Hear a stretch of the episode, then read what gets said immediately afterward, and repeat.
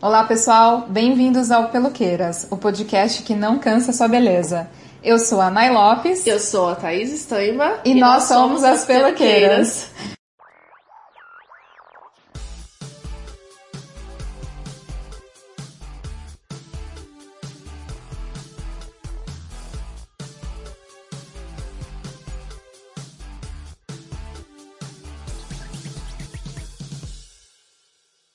Cuidar da casa e dos filhos são os únicos espaços sociais nos quais a mulher é vista e aplaudida como 100% capaz, criando uma falsa sensação de que é valorizada na sociedade. Negar exercer este papel significa assumir espaços onde a história é dominada pelos homens, de quem não se cobra nada fora destes ambientes.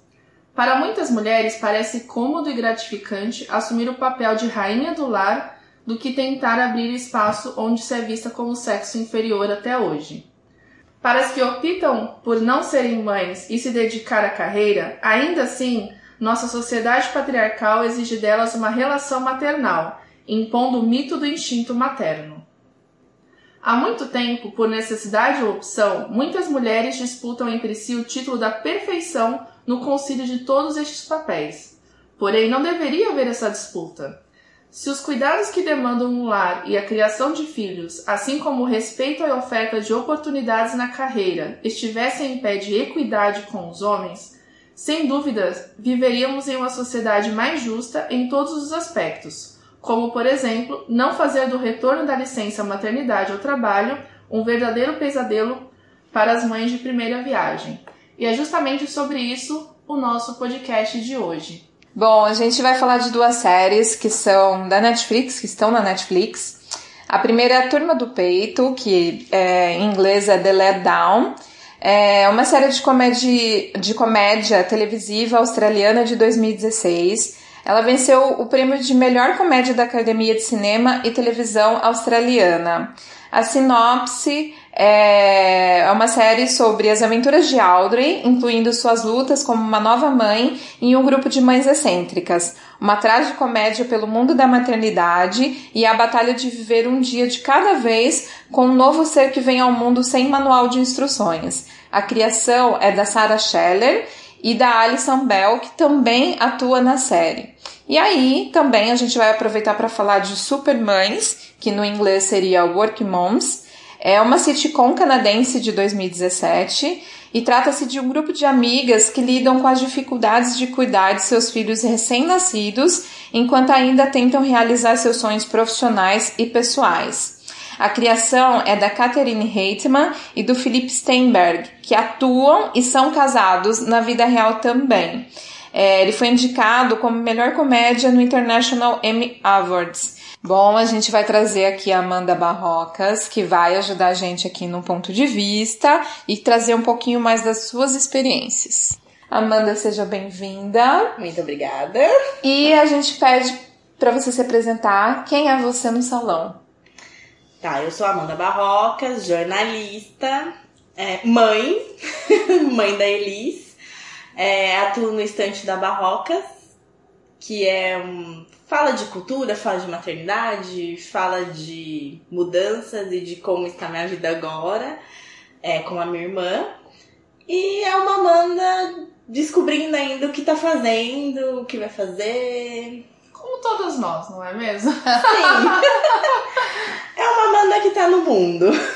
Não, acho ótimo. A gente vai conversar. É mais um ponto de vista. A gente tem o seu, tem da Thaís, que também é mãe aqui. Eu não sou mãe, mas sinto que vou aprender absurdo nesse episódio de hoje. E a gente vai começar aqui trazendo algumas experiências das séries que a gente viu. Bom, gente, eu preciso começar a falar do meu incômodo aqui em relação à tradução dos títulos das Por séries, favor, tá? Meu Deus do Turma céu. do Peito seria The Let Down. Então, assim, por que não colocar realmente que é a decepção? Não é?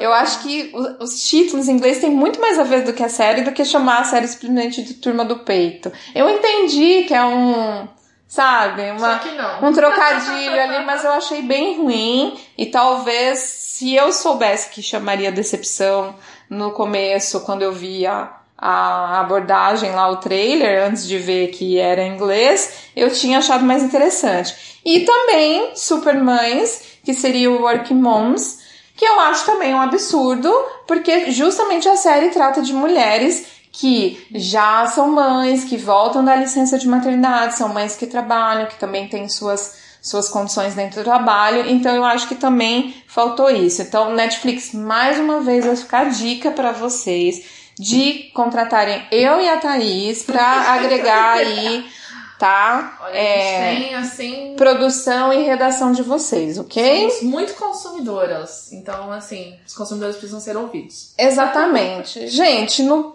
Turmas do Peito, né? Eu vou falar sempre o título brasileiro porque é, é o que tem para hoje, né? Mas lembrem sempre que é a Turma do Peito, o trocadilho é péssimo, só que na verdade é sobre a desesperança pós-parto.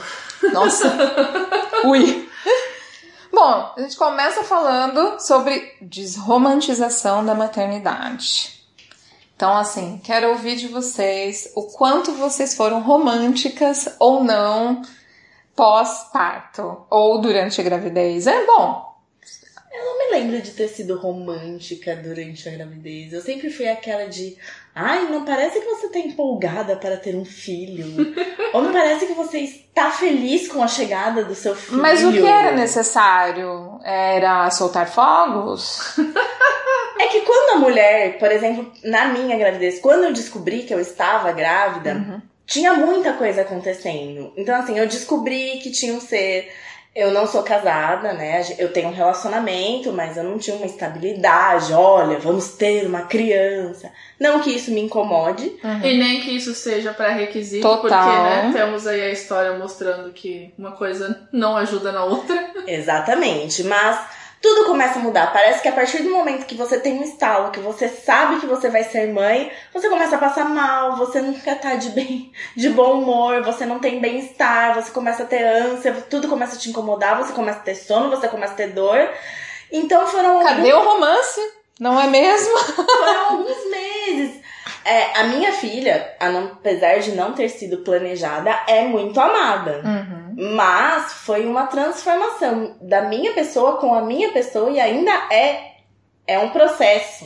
Uhum. Então você tem um processo com o seu corpo, primeiramente, que está te dando indícios que você está gerando um outro ser que depende de você exclusivamente, ele está dentro de você.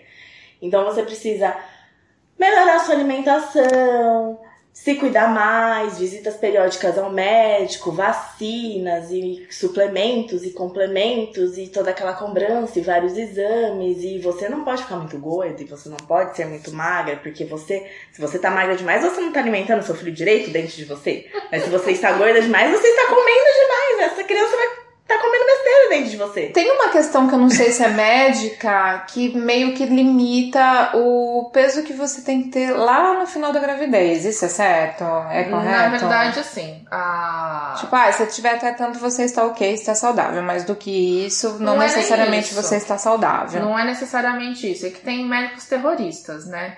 Existe realmente um, um peso adequado, mas isso é de cada mulher, de cada é, organismo, cada biotipo. Exatamente, é cada biotipo. E porque existe o, o, alguns riscos durante a gravidez que são piorados. Então, por exemplo, se você tinha uma tendência a ter diabetes, diabetes por exemplo, por exemplo você pode desenvolver, ou você pode desenvolver apenas uma diabetes gestacional, gestacional que é bem comum. Entendi. Mas então, que assim, influencia, assim, por exemplo, numa hora no, de parto, no por parto, exemplo. independente de que parto que for, ele influencia. Então, esses cuidados você precisa ter, mas não com a estética, porque o que nos é ensinado, quando a gente fala de gorda, magra, não sei o que lá, o que as pessoas cobram é a estética. Sim. Ninguém cobra o resultadinho do exame para ver se tá tudo bem. E infelizmente tem médicos que propagam e falam isso do, do senso comum ruim da sociedade, ao invés de preocupar com o bem-estar emocional, psicológico e. É, eu preciso ressaltar aqui que eu tive um acompanhamento totalmente SUS. Eu não tinha, eu não tenho um convênio médico, eu não tinha uma rede particular e desde a confirmação da gestação, eu tive um acompanhamento na, no quesito saúde muito bem planejado pelo próprio SUS. Então eu tive uma consulta com uma psicóloga, eu tive uma consulta com uma nutricionista, com um dentista. Que legal. Que, hum. por exemplo, no começo, na gravidez, no começo da gravidez você faz muitos exames, né? Pra saber como que tá o seu açúcar no sangue, o seu colesterol, como que tá a sua parte de hormônio, de imunidade. Você faz é, as, o teste de doenças transmissíveis, porque isso é importante você saber, principalmente na hora que o seu neném vai nascer e tudo Vacinas mais. em dia. Vacinação em dia. Então a gente fez tudo isso. Mas, por exemplo, eu fui para a primeira consulta, que não foi nem com o ginecologista que acompanhou meu pré-natal, foi com a enfermeira de pré-natal da minha unidade de saúde, com retorno para o meu médico, retorno para exames, retorno para vacina, retorno para dentista, nutricionista e psicólogo. Ou Então, foi o processo inteiro? Eu fiz um acompanhamento gestacional com todos esses profissionais. Uhum. E existe, é, fora o padrão estético, que seria ideal você adquirir até, se eu não me engano, 25, 30 quilos. Não sei se 25, 30 quilos. Não cheguei a ter essa conversa. Eu acho que seria de 9 a 20 quilos, Não, não lembro. dependendo do biotipo da mulher. Uhum. Não me incomodou aumentar o peso na gravidez. É, mas é uma das preocupações externas das outras pessoas. E isso incomoda muito, porque, por exemplo, eu detestava quando a gente sente muita fome.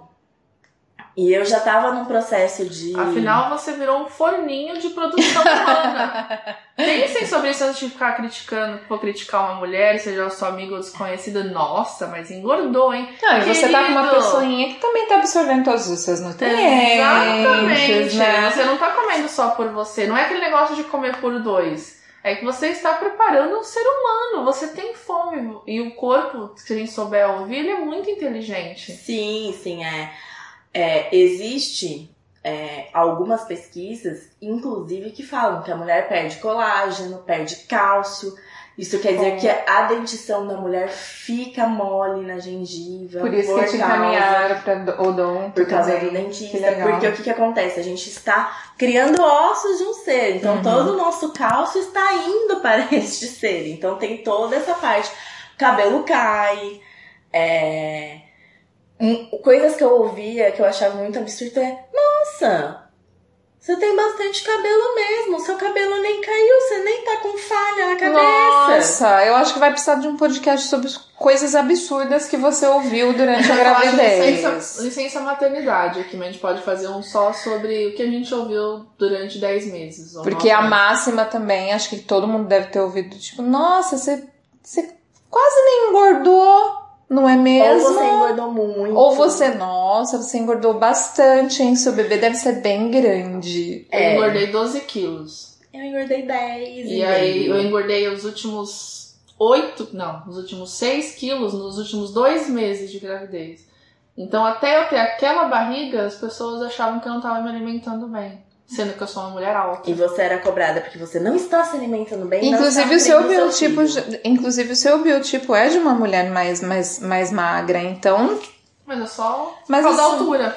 É um dos absurdos que eu ouvia, por exemplo, era eu fazia o meu prato na hora do almoço de uma pessoa normal, eu estava acostumada a comer de três em três horas, fazia muita atividade física na época. É, então eu comia meu pra- prato de salada, vinha meu prato de arroz, mas não eram porções pequenas, eu tinha fome. Então eu comia, eu queria morrer quando eu terminava o prato, levantava para repetir e a pessoa virava assim: Meu Deus, aonde vai tudo isso? Ai, que ódio!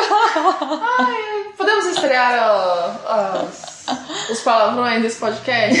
Vai no teu cu, caralho! E só respondia por dentro, tá, gente? É, somos cobradas a um, todo o tempo. Então, assim, a parada da romantização, acho que começa mais das pessoas que querem você sorrindo o tempo inteiro. Você não pode falar que você está com dor, você não pode falar que você está incomodado ou Nossa, mas você não tem uma mãe iluminada. Claro, não tem uma luz na minha cabeça. Bom, já que você falou, né, de, de, né, dessa questão de mãe, enfim, que a mãe não pode reclamar, não, não pode, né, não pode parecer que está isso ou aquilo, é, na, eu acho muito sensacional que nas séries mostra também, tipo, é, que a situação é que as mães estão exaustas também, estão de saco cheio, tem dia que você não tá legal, como qualquer dia, só que a diferença é que você um dia não é mãe e outro dia você é mãe. Então a pergunta é: mães são sempre felizes? Mães têm direito de estar triste? Tem Porque, direito gente, de estar triste. É ridícula essa pergunta, mas é isso. Gente, Mas- que pessoa nesse mundo está sempre feliz? Não me apresente que eu nem quero conhecer ela. É muito chato uma pessoa sempre feliz. Não existe essa pessoa. Ela só pode ou tá drogada. Porque não, não existe outra opção, gente. Não, isso ou, tá- sei lá, isso ela tá- não se informa da situação Mas você mundial. não tem um instinto maternal dentro de você. Isso tá ligado à romantização da maternidade, é a mesma Cara, e coisa. como então... tem gente que replica o instinto materno. E aí quando a pessoa vem falar que eu sou pessoa da ciência, né? a pessoa vem falar assim, não, mas é cientificamente comprovado que a mulher tem instinto materno. Não, querido. É cientificamente comprovado que todos nós temos instintos de sobrevivência, assim como todos os animais. É óbvio que você não vai querer que seu filho se queime no forno. É, É isso, óbvio a que gente você- toma cuidados. Você não quer que ele caia da cama, você não quer que seu filho chore de fome. E ou que instinto ele... não traz amor, não Exato. cria laços, não cria vínculos, são outras coisas que a gente está aprendendo. E aí o feminismo e tudo mais, a gente está tentando propor para todo mundo esse olhar mais cuidadoso com a criança que nasce e com a mãe, a mulher que vira mãe. É que é assim, todo mundo, quando a criança nasce, eu senti muito isso na minha maternidade. A criança vira o centro de atenção. Mas quando uma criança nasce, nasce uma mãe E É. o pai deveria. e um pai, exatamente. Uhum. E assim, é óbvio que a mãe que criou um filho, que teve ele dentro da barriga, ou a mãe que adotou, que fez todo o processo, tem esse carinho natural. Você está cuidando de um ser. Você não plantou um pé de feijão e está nutrindo apenas para ele não morrer. Você tem um ser humano que é sua responsabilidade e também do pai. Sim. Só que o vínculo, esse relacionamento, ele é criado aos poucos. Imagina, você tá lá um dia com aquela barriga enorme que a cada mês vai ficando diferente, então tem um mês que você não sente nada. No começo você não sente nada, você não sente o ser se mexer, de repente o serzinho dá um chute, aí você fica, ai meu Deus, tá acontecendo alguma coisa na minha barriga. E aí você acostuma com aquela mexe, com aquela furacão na sua barriga, e aí de repente nos últimos meses o nenê tende a ficar um pouquinho mais calmo. Aí você já fica, tá acontecendo alguma coisa porque ele não tá se mexendo. Você é cobrado. Faz 12 o tempo minutos e todo. 20 segundos que ele não se mexeu. Exatamente, exatamente. e aí você tem aquela barriga, você entra num trabalho de parto, vai ter o seu filho e você não tem mais barriga. Você não tem um ser dentro de você, você tem um ser fora. Você recebe uma nova carga de hormônios para amamentação. Exatamente. E, enfim. Você tem a recuperação do seu próprio corpo que abrigou e se readaptou para esse ser e que agora precisa se readaptar novamente para você. E você tem um ser que está conhecendo o mundo. Ele ficou no escuro, apertadinho, do lado do seu coração. Quentinho. Quentinho, todo ajeitado, recebendo os nutrientes de um cordão. Então, assim, ele vem pro mundo cheio de barulho, com luz, com gente falando que ele tem mamar de 3 em 3 horas, que ele não pode mamar a hora que ele quiser. De gente falando que não pode dar banho na criança, porque senão a criança vai não é, ficar resfriada e passa o dia sem dar banho na criança. Fazer. Ai, gente, usar roupa de, de lã.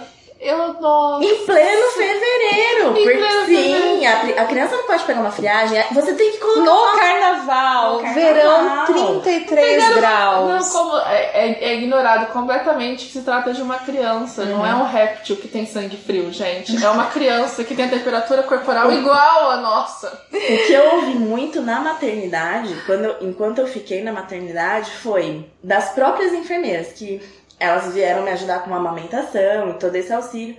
Mãe, a criança sente a mesma temperatura que você. Se você está com calor, ela está com calor. Obrigada. Só tem que agradecer. Apenas isso. Luvas, luvas. Eu nunca usei uma luva na minha vida, na minha filha. E tem também o fato de que você precisa colocar uma moeda no umbigo da criança, senão o umbigo vai ficar pra fora. Gente, eu acho que vai ter que rolar um podcast sobre coisas absurdas que te pra- falaram. Mas assim, é coisas normal, culturais, Porque, porque, a- é bizarro, né? porque assim, você tá sendo cobrado Uhum. e a, a, a, você não esquece que a mãe. Então, assim, você vai na casa da mãe, por favor, quem tá ouvindo isso, se você for visitar uma mãe que não precisa ser de primeira viagem, que precisa apenas ter acabado de ter um filho, pergunte como ela está. Uhum. Não chegue e fale assim, Ouça, pergunte e assim, escuta empática. Pergunte e escuta o que ela, aquela mãe tem pra te falar, mesmo que você não entenda nada de fralda, de sono privado, de fórmula, de leite materno.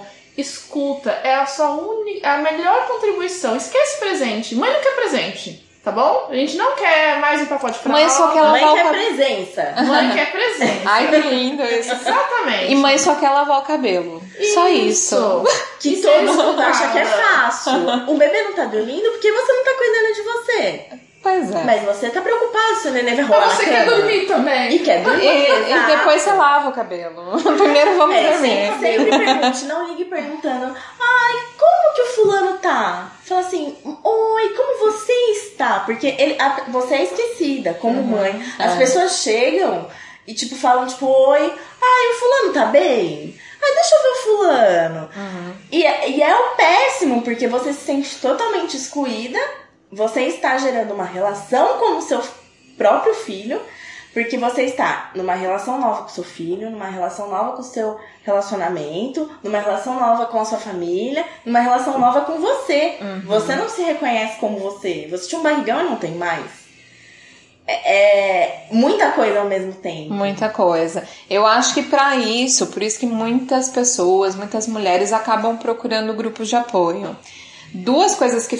Isso foi muito abordado nas duas séries. É, né? todas as duas passam a partir dos grupos de apoio. Exatamente. A história começa a desenrolar a partir dos grupos de apoio, ainda está né? começando, Aí- ainda é muito online, os presenciais são muito É isso que eu ia perguntar pra vocês. Como que foi esse processo pra vocês? Se vocês participaram de grupos de apoio, se vocês Eu se participei. acharam.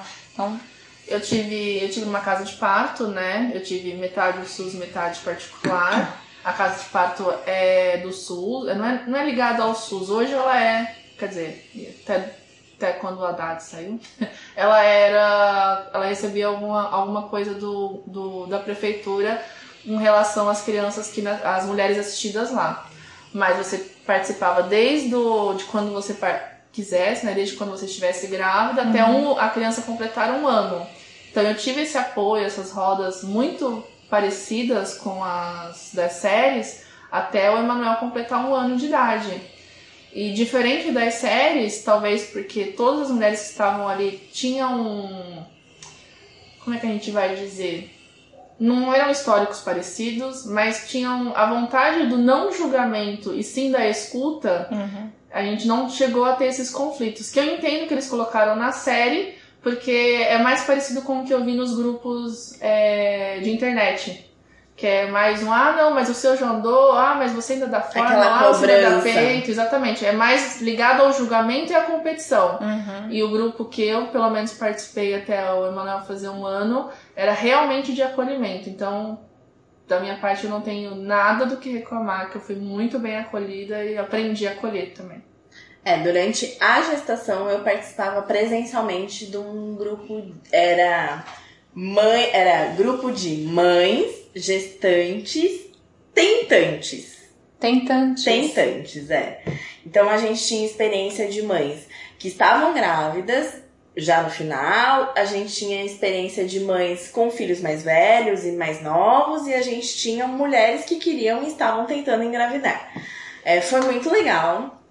Eu ia uma vez a cada 15 dias nesses encontros, porque sempre trabalhei e eram coincidentemente nos mesmos horários do meu trabalho.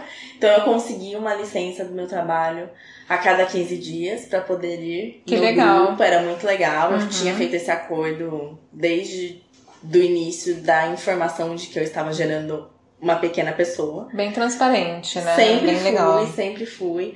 É, A partir do momento que eu fiquei sabendo da gravidez, eu já sentei pra conversar, olha, estou grávida, não é impedimento nenhum pra mim, vamos fazer dar, dar certo, da minha parte é isso, eu espero também da parte de vocês tal coisa. Então, assim, sempre foi muito transparente a relação profissional. Foi muito legal, porque assim, você vem com é, experiências e inseguranças e carrega tudo isso das experiências que você tem perto. Uhum. Que no meu caso eram minha avó, minha mãe, uma tia, um tio, uma amiga, que também traz a bagagem delas. Então, tipo assim, eram experiências que hoje, na minha experiência, eu vejo que estão ultrapassadas, mas que funcionaram para elas no momento de vidas que elas estavam. Mas foi bom pra tirar dúvida, a gente tinha doulas, enfermeiras, consultoras de amamentação no, Ah, no grupo. super legal. Olha só. É, tanto é que quando eu entrei em trabalho de parto, eu não sabia se realmente eu estava entrando em trabalho de parto, porque eu não tive nenhuma contração de É a treinamento. dúvida geral. ou se realmente. se realmente é a hora. De repente, puxa, é- meu Deus, e agora? É, ou se eu tava tendo um sangramento de risco e precisaria ir pro hospital. Então, tipo, como eu já frequentava meses esse grupo, eu tomei a liberdade, gente, preciso mandar uma foto, o que que eu preciso fazer? E aí elas me orientaram, olha, você tá entrando em trabalho de parto, isso é o seu tampão que tá saindo, que pode ser rápido, como pode demorar uma semana, 15 dias, um mês. Não quer dizer que o neném vem agora. Então, faça isso, faça isso. Eu procurei muita informação na minha gestação também. Não só Com pessoas especializadas. Com pessoas não é especializadas. Sim, também. Sim. Porque, gente, não. Eu tinha, É, porque Google fica bem difícil. né? é, não, eu tinha informação de preparar peito pra amamentação. Precisa ou não? É bom, não é? Eu Enfim. preparei, o meu foi ótimo. Eu tomei sol, mas eu, assim, eu sou uma sol. privilegiada, né? Então eu pude to- tomar sol, aquele sol matinal, com os peitos de fora, foda-se o vizinho, não fiquei olhando, ver se tinham Tipo me olhando. isso, tipo isso. e não tive realmente, não usei nada. Eu- até então eu era instruída a usar determinadas coisas no peito. E aí na casa de parto, com os ginecologistas e doulas e tudo mais que eu passei, eu aprendi que na verdade é bom não passar nada. Nada. Exato. E, cara, da minha experiência foi maravilhoso. Eu não tive nada. Nada. É, porque a gente tem muita dúvida, né? Porque vem assim, nós. Cai no que a gente já falou, não pode engordar. Tem que comer o quê? É, aí vem a parte da amamentação. É, mas será que já tem leite? Porque a criança tá pra nascer, será que já tá saindo? Aí você fica apertando. O meu Eu um fiz depois. isso. Eu fiz isso, tipo, pra ver se já tem. É, nossa, mas tem que preparar o peito, ou é um negócio que vem. Então, tipo assim, a gente. Eu tive Grupos de apoio funcionam Sim, muito nesse sentido. Principalmente se tem algum profissional ligado que, que te dê orientação. Eu também, como eu tive no Sistema Único de Saúde o meu parto, Uhum. é, eu também tinha uma preocupação com a lei do acompanhante é, para ser válida, porque eu queria que o meu acompanhante fosse o meu companheiro, que é o pai da criança. É, e eu também não tinha, não, não tive com doula nem nada, mas eu tinha já aprendido algumas técnicas que fazer, tinha ensinado ele pra fazer em mim, a gente foi super Legal. instruído.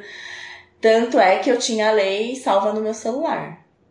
Então, se alguém. Muito Se alguém falasse se uma alguém coisa, falasse alguma Cara coisa crachá. é, mais ou menos isso. Eu fui preparada. Eu fui com a malinha de maternidade, que todo mundo também achou um absurdo, que eu não fiz uma mala pra criança. Que as Oh. minhas roupas ficaram juntas com a criança na mala. Eu fiz uma mochila. Pois é. Mas como assim que absurdo você não fez uma Exatamente. mala para Gente, criança? é criança. É por um, pa- ó, para um minuto. Você- Mais uma coisa pra gente conversar depois Sim, sobre o para um podcast de coisas absurdas que você escutou. Agora tem sacolinhas de maternidade. Né? Ai, gente. Você pra embalar uma roupa cada um. Qual a porra da necessidade disso? Diz Nenhuma. pra mim. Va- Nem. Vamos, vamos Mas- fazer. Vamos fazer um podcast sobre coisas absurdas que vocês ouviram. É, então, aí assim, eu, eu fui muito preparada. Eu fui com a minha malinha, com a minha bolsa, com documento, exames. Ah, eu preciso apresentar isso, isso, isso e isso. Muito mais segura, não é mesmo? Com certeza, sabendo que eu só deixei pra ir pro hospital porque eu tinha certeza que eu tinha que ir pro hospital, que eu já tava realmente com dilatação para um possível parto que poderia acontecer nas próximas horas. É, eu segurei em casa o tempo que eu pude, fiquei tranquila, mas com a lei do acompanhante no celular salva. Que se alguém falasse não, ele não vai entrar, eu ia falar assim, ele vai entrar sim. Não Tá aqui. essa. Vou ter que ir na porta essa criança. É, porque o que a gente precisa procurar, né? A mãe, a tentante, a gestante, a mulher que é amiga de uma gestante, ou a pessoa que não quer ter filho, mas que conhece alguém e é rede de apoio de alguém, Não são as roupas da moda. é, é justamente informações que agreguem e que incentivem a mulher nas decisões, porque a gente é testado o tempo todo. Ah, será que eu fiz a melhor escolha de ter um parto assim? Será que eu fiz a melhor escolha de não amamentar? Será que eu fiz a melhor escolha de continuar amamentando? Será que eu fiz a melhor escolha de criar o meu filho assim? Então, assim, incentive essa mulher. Procure informações que são da Organização Mundial de Saúde ou pediátrica, ou que são informações que realmente tenham um conteúdo é, de neuropediatras que estudam é, criação neurocompatível, enfim, comunicação não violenta. Leve informações de qualidade para essa mãe, porque você não precisa ser mãe para incentivar a maternidade. Toda criança precisa de rede de apoio, né? Existe um, um ditado, um provérbio africano que é incrível, que uma criança não, não é sozinha, né? E precisa de uma aldeia para criar uma criança. Seja a aldeia dessa pessoa. Muito legal. É, só repete de novo a Organização Mundial da Saúde, por favor. OMS, Organização Mundial da Saúde. Muito obrigada, viu, gente? Eu só queria deixar isso bem claro. Procure informações da Organização Mundial da Saúde. Inclusive, no Brasil, está disponível para todas as pessoas informações sobre aquele hospital que você quer ter muito seu filho, aquele profissional com quem você quer ter muito seu filho, se ele faz cesárea, se ele faz parto normal, porque a cesárea não é a regra. A gente precisa ter muito Ela bem é entendido. exceção, Ela é sim. exceção.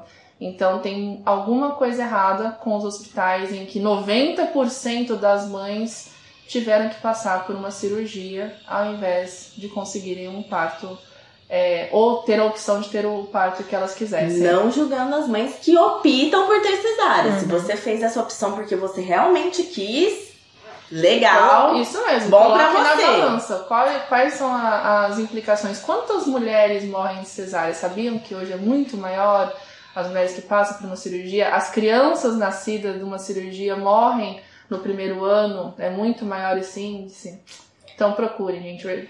É o site, é a vida. Se você tem OMS. convênio médico, o seu próprio convênio médico é obrigado a te entregar as taxas de partos do seu ginecologista ou cirurgião. Inclusive da mortalidade. Exatamente. Muito legal, muito legal essa informação. Gente, na série, é, vai ter algum momento que existe uma cobrança muito grande sobre voltar ao corpo anterior, o corpo que você tinha antes da gravidez.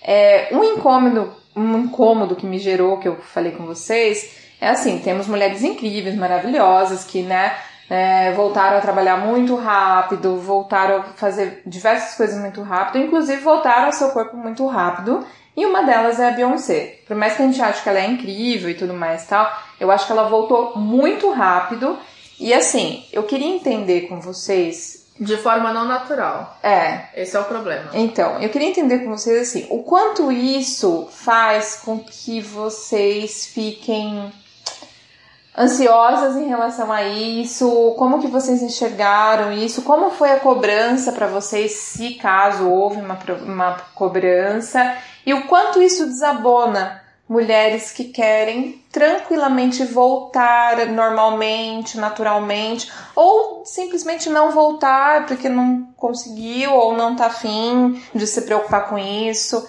Queria rapidamente aí que a gente falasse alguma coisa. Você, é, a gente tem que lembrar que a mãe do pós-parto, além dela estar se conhecendo como mãe e criando relações com outros seres, ela está num porpério. O que seria o puerpério? São os meses pós-parto que você está com um serzinho, um nenê fora da sua barriga e se encontrando, que pode até desenvolver para talvez uma depressão pós-parto. É, o puerpério, no meu caso, ele não chegou a ser intenso, mas ele dava demonstrações que ele estava lá o tempo todo. Do tipo, nossa, eu não consigo lavar meu cabelo. Eu, na primeira semana pós é, parto, eu tive uma cesárea, né? Que foi necessária, na verdade. E eu não conseguia abaixar para lavar o meu pé. E eu estava em uma casa que não era minha. Mesmo tendo a minha rede de apoio, eu tinha muita vergonha de pedir para alguém me ajudar no banho numa casa que não era a minha casa, vamos dizer, de zona de conforto. Porque as semanas de nascimento foram de muitas mudanças na minha vida. Então, eu fiquei três dias sem lavar o pé, passando lenço umedecido no pé toda vez que eu conseguia sentar, porque eu estava incomodada com o meu pé. E eu não conseguia lavar o cabelo. E eu me martirizava o tempo todo de um banho com mais de 10 minutos que eu estava tomando no meu banho. Ou porque a neném estava chorando, ou porque eu tinha deixado ela com alguém que não é a mãe. Então você tem que entender que a cabeça dessa mulher, ela tá o tempo todo pensando: ai, eu tô incomodando a pessoa que está com meu filho. Ou, nossa, eu tenho que fazer isso rápido. Você não faz nada filho... em paz, né? Exatamente, né? exatamente. Tanto é que a... aí eu entendi que tudo bem, eu preciso de ajuda. Fulano, vem aqui, dá pra você me ajudar no banho? Lava o meu pé pra mim, por favor, porque eu preciso, isso está me incomodando. Mas a gente tem, tem que lembrar que tem tudo isso acontecendo na cabeça dessa mulher e a gente tem uma cobrança externa muito grande. Não só com o que a gente, os cuidados que a gente está tendo com esse bebê, mas os cuidados que a gente está tendo com a gente. Então, para a sociedade fora, que não sabe, as visitas que vão te ver ou ver o nenê, as pessoas que estão passando, pode ser família próxima, inclusive. É, ninguém pergunta se você está alimentada. Você conseguiu almoçar hoje? Porque o neném recém-nascido, ele demanda muita coisa. Às vezes você acabou de trocar uma fralda e esse neném quer mamar. Às vezes ele acabou de mamar e ele já fez um cocô e você precisa trocar essa fralda. Uhum. Fora isso, você tem roupas vomitadas de Quando neném. você vê o dia passou, você nem comeu. Você nem comeu, é, você, você não tem rotina. Viu é dia ou noite. Uhum. Exatamente. Então, assim, é, existe uma cobrança externa muito grande de nossa, mas já faz um mês que você deu a luz e você nem, nem emagreceu nada. Ou se você tem que dar de mamar, pelo menos pra emagrecer. Eu ouvi muito isso. É, porque dizem que a amamentação emagrece. Na verdade, gente, a amamentação emagrece algumas. Não vou dizer na maioria, porque cada mulher é um biotipo. Ah. Porque você está produzindo. Então, o seu corpo ele está trabalhando o tempo inteiro. Então, quer dizer que o que você ganhou de peso ou o que você está comendo está sendo necessário para produzir a comida de outra pessoa. Lembrando que a OMS, que é a Organização Mundial de Saúde, recomenda aleitamento exclusivo de pelo menos seis meses. Quer dizer que a sua criança precisa de seis meses apenas do seu leite materno. Você não precisa colocar chazinho, comida, outras coisas. Água. Uhum. Água, porque ela não precisa, o seu leite da é conta é suficiente. é suficiente. Então a gente tem tudo isso. Só que você tem que lembrar que essa mulher tinha uma criança dentro do corpo. Então quer dizer que o quadril dela aumentou alargou, os órgãos mudaram de lugar. A além, barriga expandiu. Além da barriga ter expandido, expandiu. a gente tem pele que expande. A pele é um órgão do nosso corpo que não volta, apesar da elasticidade ao normal, muito rápido. Então, essa mulher pode não ter barriga, mas ela pode ter pele caída. Uhum. E qual é o problema dela ter essa pele e tá tudo caída? Bem. Tá tudo bem. Essa mulher pode ter estrias. Gente, estria é uma coisa normal, qualquer pessoa tem. E estria faz parte do seu histórico, de quem você é, do que você já foi e o que você é Neste hoje. Neste caso, você gerou um serviço. Sabe? Olha só. É uma marca que te lembra que você é da sua história, você Exato. não pode negar. É, é, é, como se a gente fosse um livro, aquilo é a gravura, alguma coisa. Uhum. Então, assim, entenda que o seu corpo é o seu corpo e é o corpo que você precisa e tá tudo bem. Sem cobrança, você não precisa ter um cabelo lindo. Sim, o cabelo cai para algumas mulheres que amamentam também. Uhum. Tá tudo bem, não, não ligue de estar falhado. Tem pessoas que não saem na rua. É, por causa ah. disso, por causa que não voltou ao corpo ideal. Lembre-se, você está criando outra pessoa, você gerou outra pessoa. Tudo bem você não entrar no seu manequim 40. O corpo ideal é o seu, by the uhum. way. Tá, Exatamente. Então, assim, é, a cobrança externa é muito grande. Eu ouvi muito de voltar ao meu corpo. É, ouvi muito de marcas é, durante a gestação eu não tive estrias, eu tive, eu tive duas estrias na última semana de gestação, mas não porque eu tava me, tipo, passando muitos cremes e óleos e tomando sol e fazendo drenagem para não ter estrias. Não foi algo que me incomodou na gravidez. Eu não sabia. Pode fazer drenagem quando tá grávida? Pode. Eu fiz. Obrigada, gente. Obrigada, gente.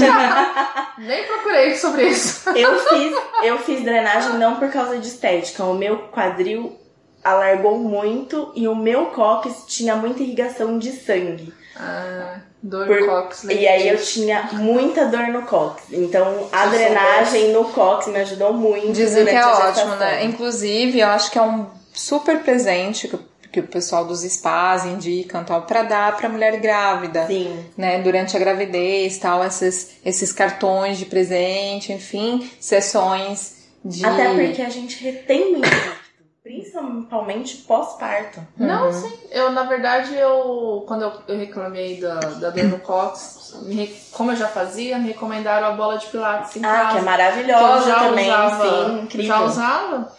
E, cara, depois me ajudou. Eu amo muito a minha bola de pilates até hoje, porque ela me ajudou até o Emanuel começar a andar. Porque eu dava de mamar em cima da bolinha de pilates. legal. É incrível, até é incrível. os meus. Senti que meus ossinhos tinham voltado pro lugar. É porque o nosso corpo demora para voltar. Ele se adaptou a um ser, ficou com esse ser nove meses uhum. e agora ele precisa voltar pro lugar. Só que ele também tá encontrando hormônios de amamentação, outros hormônios que estão interagindo lá. Uhum. Você também tá com a sua mente trabalhando e a sua mente influencia muito no, no seu corpo. Então você tem todas essas preocupações e toda essa cobrança externa. Então, assim, é, a cobrança com o corpo externo é muito grande. É, eu amo a Beyoncé, acho ela maravilhosa, incrível. É, mas essa cobrança com o corpo perfeito pós-maternidade foi algo que me incomodou naquele que tá no Netflix agora. Uhum. Que apesar de ser um show incrível e sensacional e maravilhoso, e ela tá maravilhosa. Show dela no Coachella que ficou apelidado Beychella. Beychella. Uhum. Incrível. Mas assim, a gente vê que tem as crianças aparecendo e que ela fica super feliz que ela entrou numa roupa do figurino antes dela ter engravidado dos gêmeos. De gêmeos. Apenas isso, e ela reclama, isso que me mata, assim, me matou muito, porque ela reclama, as letras delas são empoderadas, as letras delas não falam apenas para quem por uma aventura esteja ouvindo esse podcast e não conhece, as letras delas não falam apenas sobre as mulheres e os homens negros, essa diferença é, social, fala sobre a aceitação da mulher dentro do, do, do seu corpo, fala sobre é, mitos de beleza e tudo mais. Então, assim, foi uma surpresa ruim dentro do, desse show maravilhoso que ela fez, o esforço que ela fez para apagar os sinais da maternidade, assim, abruptamente. Então ela faz dietas malucas, ela é. faz exercícios mais do que o corpo dela suporta, dá a entender algumas vezes que ela passou mal e desmaiou e tudo mais, sendo que se ela tivesse ido para um palco com o corpo dela pós-maternidade. Claro, reforçando tudo. Imagina, se uma, nós duas tivemos uma gravidez de um filho só. Ela teve gravidez de gêmeos. Ela precisava realmente de algum tipo de, de exercício, alguma coisa para aguentar ficar duas Uhum. horas num palco e toda a Sim. dança e tudo mais. Mas se ela tivesse ido com o corpo natural de um pós-parto, é, com esses exercícios, é, como a gente pode dizer, adequados para uma mãe que pariu gêmeos Recentemente. recentemente, imagina a mensagem Que ela ia passar. que ela ia passar. Uhum.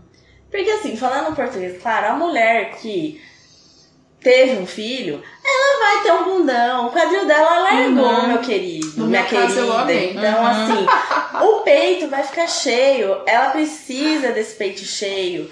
É a única. É vida! É o único órgão que o, que o nenê reconhece.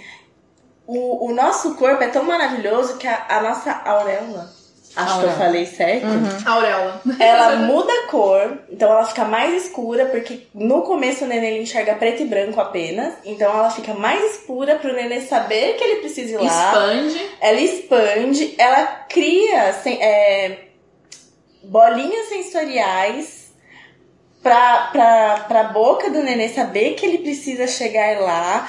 E tem toda a nossa parte de cheiro, que o nenê nos reconhece também. Então, assim, o corpo é tão maravilhoso que ele aumenta o tamanho, expande e tal, e tá tudo bem, tá tudo certo. E não tudo precisa se incrível. matar pra estar linda, perfeita, maravilhosa no palco. Essa é a minha opinião, tá? É, eu acho assim.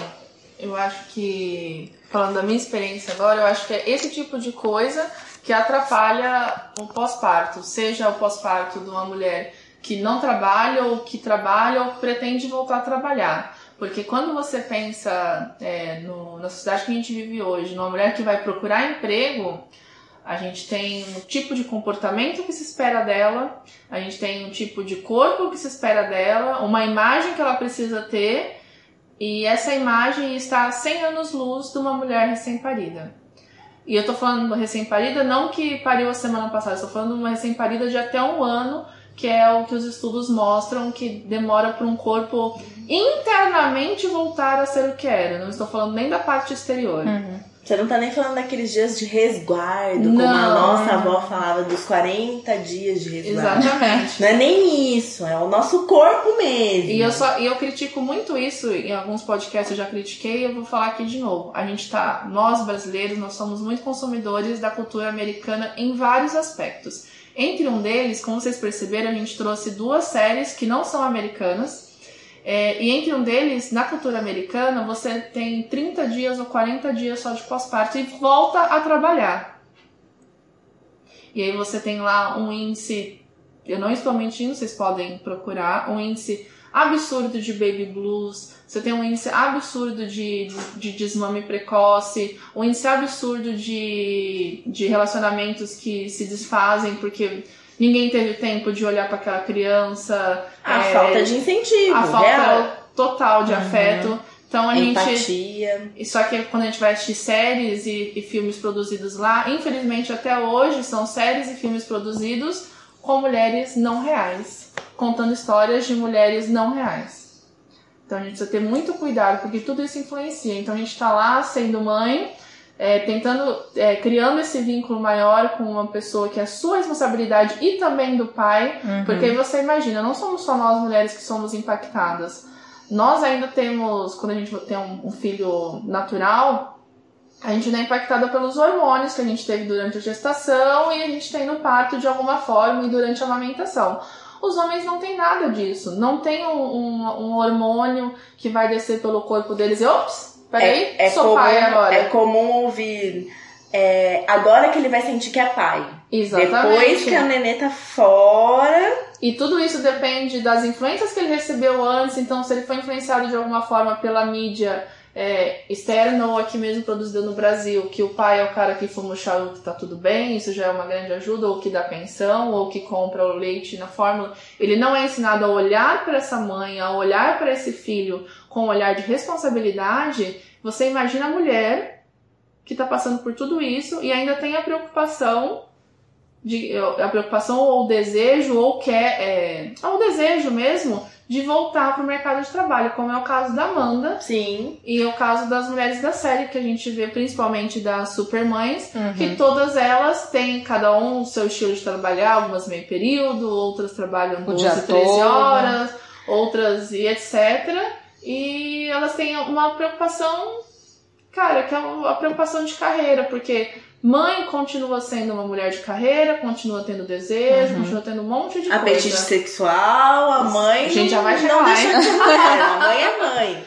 É, existe muito isso realmente. É, eu vejo muito de pessoas próximas de tipo assim, ah, foi pra uma entrevista de emprego, ah, mas ter um filho já é um empecilho. Por... Aí eu, eu me pergunto, por que é um empecilho? Ah, porque se o filho ficar doente, vai ter que ficar com a mãe. É óbvio, gente, que a mãe ela é uma pessoa Uhum. preocupada, mas ela estar preocupada com o filho não quer dizer que ela não está preocupada com os outros setores da vida dela. Quer dizer que isso está recebendo mais uma atenção. E só salientando o que a Thaís disse aqui, pai não oferece ajuda. Pai compartilha a responsabilidade. Uhum. Ele- É, isso, isso me lembra muito Chimamanda, né? Porque toda vez a gente tem que parar de falar, ah, ele me ajuda muito. Não, gente, ele não ajuda. Ele faz somente o papel de pai. Exato. É o que ele precisa fazer. É, o que eu senti no começo da maternidade é que a gente ainda é muito. Ai, me fugiu a palavra, mas a gente ainda não consegue delegar muito. Uhum. Então, como Cen- Centralizadora. cê- é, a gente a passa, tipo assim, só o seu jeito é o certo, Uhum. é, só a sua forma é a correta.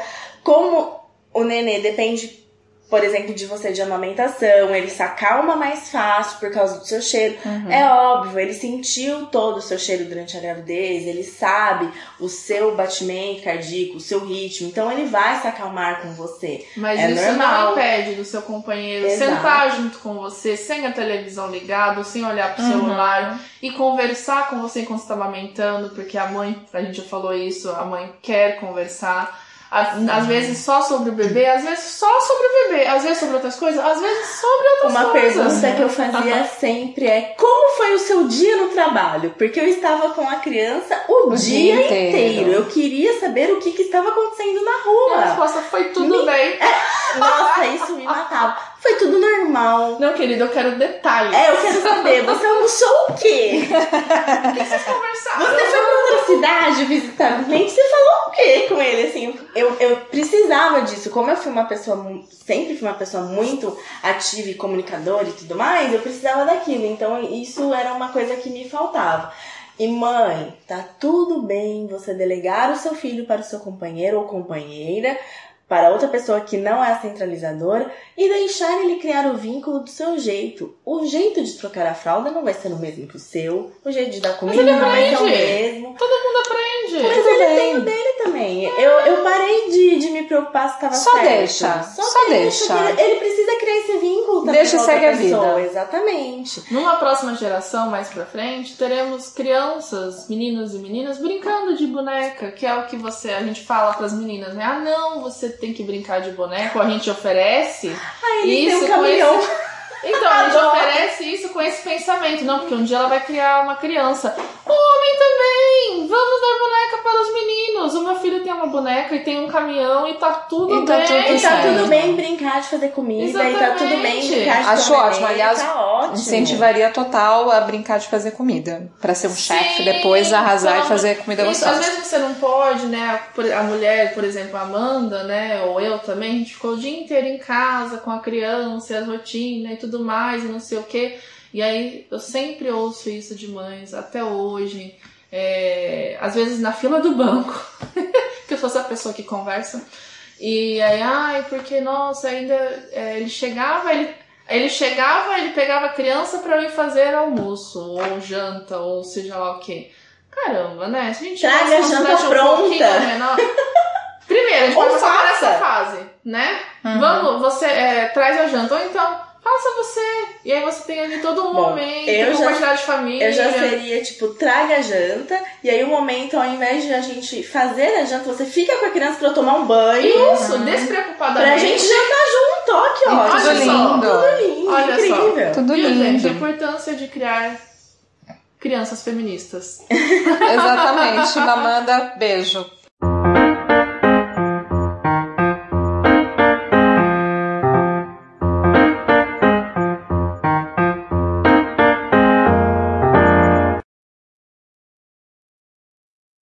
Gente, ainda falando um pouquinho sobre o corpo, eu queria entender um pouquinho mais esse processo de incontinência urinária pós-parto, que uma em cada três mulheres no mundo sofre de incontinência pós-parto. E também um pouquinho, já que a gente você falou da libido e tal, entender um pouquinho do sexo e libido pós-parto. Ou pode ser durante a gravidez, se vocês quiserem comentar alguma coisa, ou no sexo e libido pós-parto, porque isso é muito retratado na série. Somos diferentes. Inclusive. Né? Acho que sim. É, inclusive Não, nós somos parecidas, mas a nossa história é diferente. Então, o que é muito retratado na série, né, nas duas séries inclusive, é essa necessidade da mulher. é, Em uma série que é a Turma do Peito, ela não faz muita questão, o companheiro respeita um pouco mais, a gente sente que ela não tem muita libido, então ele super respeita e tá tudo bem. E na outra, no Supermães, a gente percebe que elas Como tem têm. mais mães envolvidas, É, né? a gente percebe que elas já têm uma visão diferente disso. Uma, Uma tem tem mais libido, a outra meio que se força um pouco a, a transar pra a tipo. necessidade. Exatamente, a transar, porque rola aquela preocupação do tipo, não transei ainda, Não estou sendo o que meu companheiro está pensando. para essa pessoa. Exatamente, então assim, se vocês puderem trazer de experiência, é Tá. válido. Incontinência urinária, eu não, Eu não tive. tive. Eu não tive também. O que eu tive foi muita vontade de fazer xixi durante a gestação, mas eu tomava muita água. Inclusive, mães, tomem água. Ai, Pessoas, tomem água. pessoas, né, também. Tomem é. água. Pessoas tomem água. É, então, na, não tenho, não consigo falar de experiência de incontinência urinária porque não, não foi algo Uhum. que me. Eu posso, eu posso falar de casos que eu conheço e de senso comum errado. É, no senso comum, né, a- as pessoas dizem que a mulher que tem parto normal vai estar com a bexiga caída, então tem que fazer ginástica pélvica e etc, etc, etc. É, não, tá, gente? Não precisa. Estou aqui uma pessoa que teve Isso é parto absurdo. normal, natural e assim, não tive nada, absolutamente nada. É, mas tem as mulheres que têm e não é o fim do mundo. É, o que eu e pode acontecer, assim, independente de você ser mãe, porque homens, mais do que mulheres, têm incontinência urinária. É, o, o, o bom seria você é, continuar um acompanhamento médico Uhum. pós-parto. Não vá apenas na sua consulta pós-parto, que é 40 dias pós dar à luz a uma criança. Se você tem algum incômodo, é uma fase que a gente, ai, uma manchinha, a gente ignora porque a gente tá cuidando de outra pessoa, fazendo outras coisas, outros Você pensamentos. vai deixar pra lá. Vai deixar pra lá, mas total. assim, se atente ao seu corpo, É, como a Aos gente falou, sinais. o corpo está, está se readequando a uma realidade. Então pode acontecer? Pode acontecer, Pode. mas não é o final do mundo. exato, deve existir um tratamento, não deve ser um É tratamento. fisioterapia. É, Uhum. normal. Agora, quanto ao sexo, é, Vai lá, Amanda. é O povo quer saber, Amanda, vai. Ai, meu Deus. Como ficou sua libido? Vamos por partes. Como Na gravidez? Na gravidez. Nossa, É. na gravidez eu era. Leoa. Desculpa a referência, é péssima. Mas 50 tons de cinza. Eu queria o chicotinho. Uau! Eu queria- arrasou na eu queria. arrasou na. Sensacional. Arrasou. É, eu, eu queria a algema, eu queria. E pergunta, seu companheiro ficava incomodado com a barriga? Não, nenhum. Porque nenhum tem momento. uns, assim, tem cada coisa que a gente Não, assiste, que a gente Mas ouve. é muito comum deles a pessoa incomodados. não querer fazer, inclusive. Uhum. É, E por falta de informação, Sim, que que existe vai uma- machucar a É.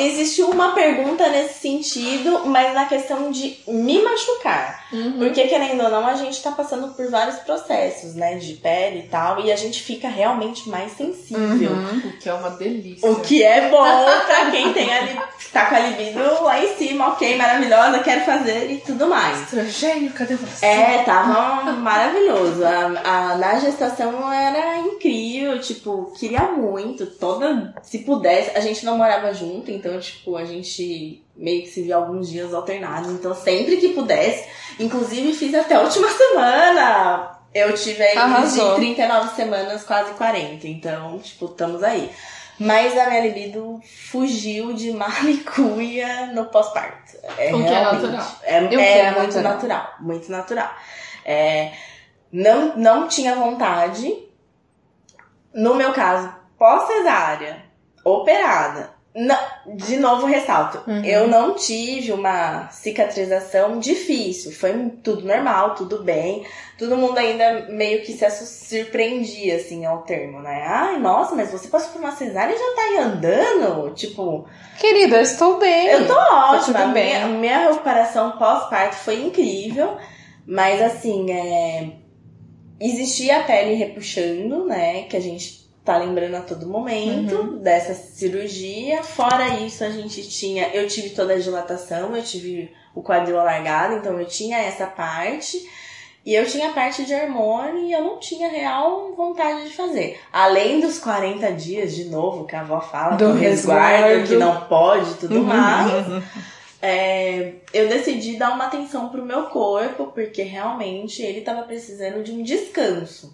Porque ele mudou muito, e aí a- toda aquela parada punk que é o teu parto e a contração e tudo mais, e você faz esforço físico real pra trazer pro mundo uma menininha, um menininho, Alguém. Alguém. uma pessoa, e aí Ser humaninho. um ser humaninho. então, assim, realmente eu fiquei. E eu acredito que as posições também me causavam muito desconforto No pós. no pós. Uhum. E eu acredito que talvez tenha sido por alguns exames de toque que eu tive, que de- na, no primeiro momento não me bateu assim, Olha tipo, ó, é por isso que não, não tô conseguindo ter a relação, ou não tô muito feliz, ou tá me doendo.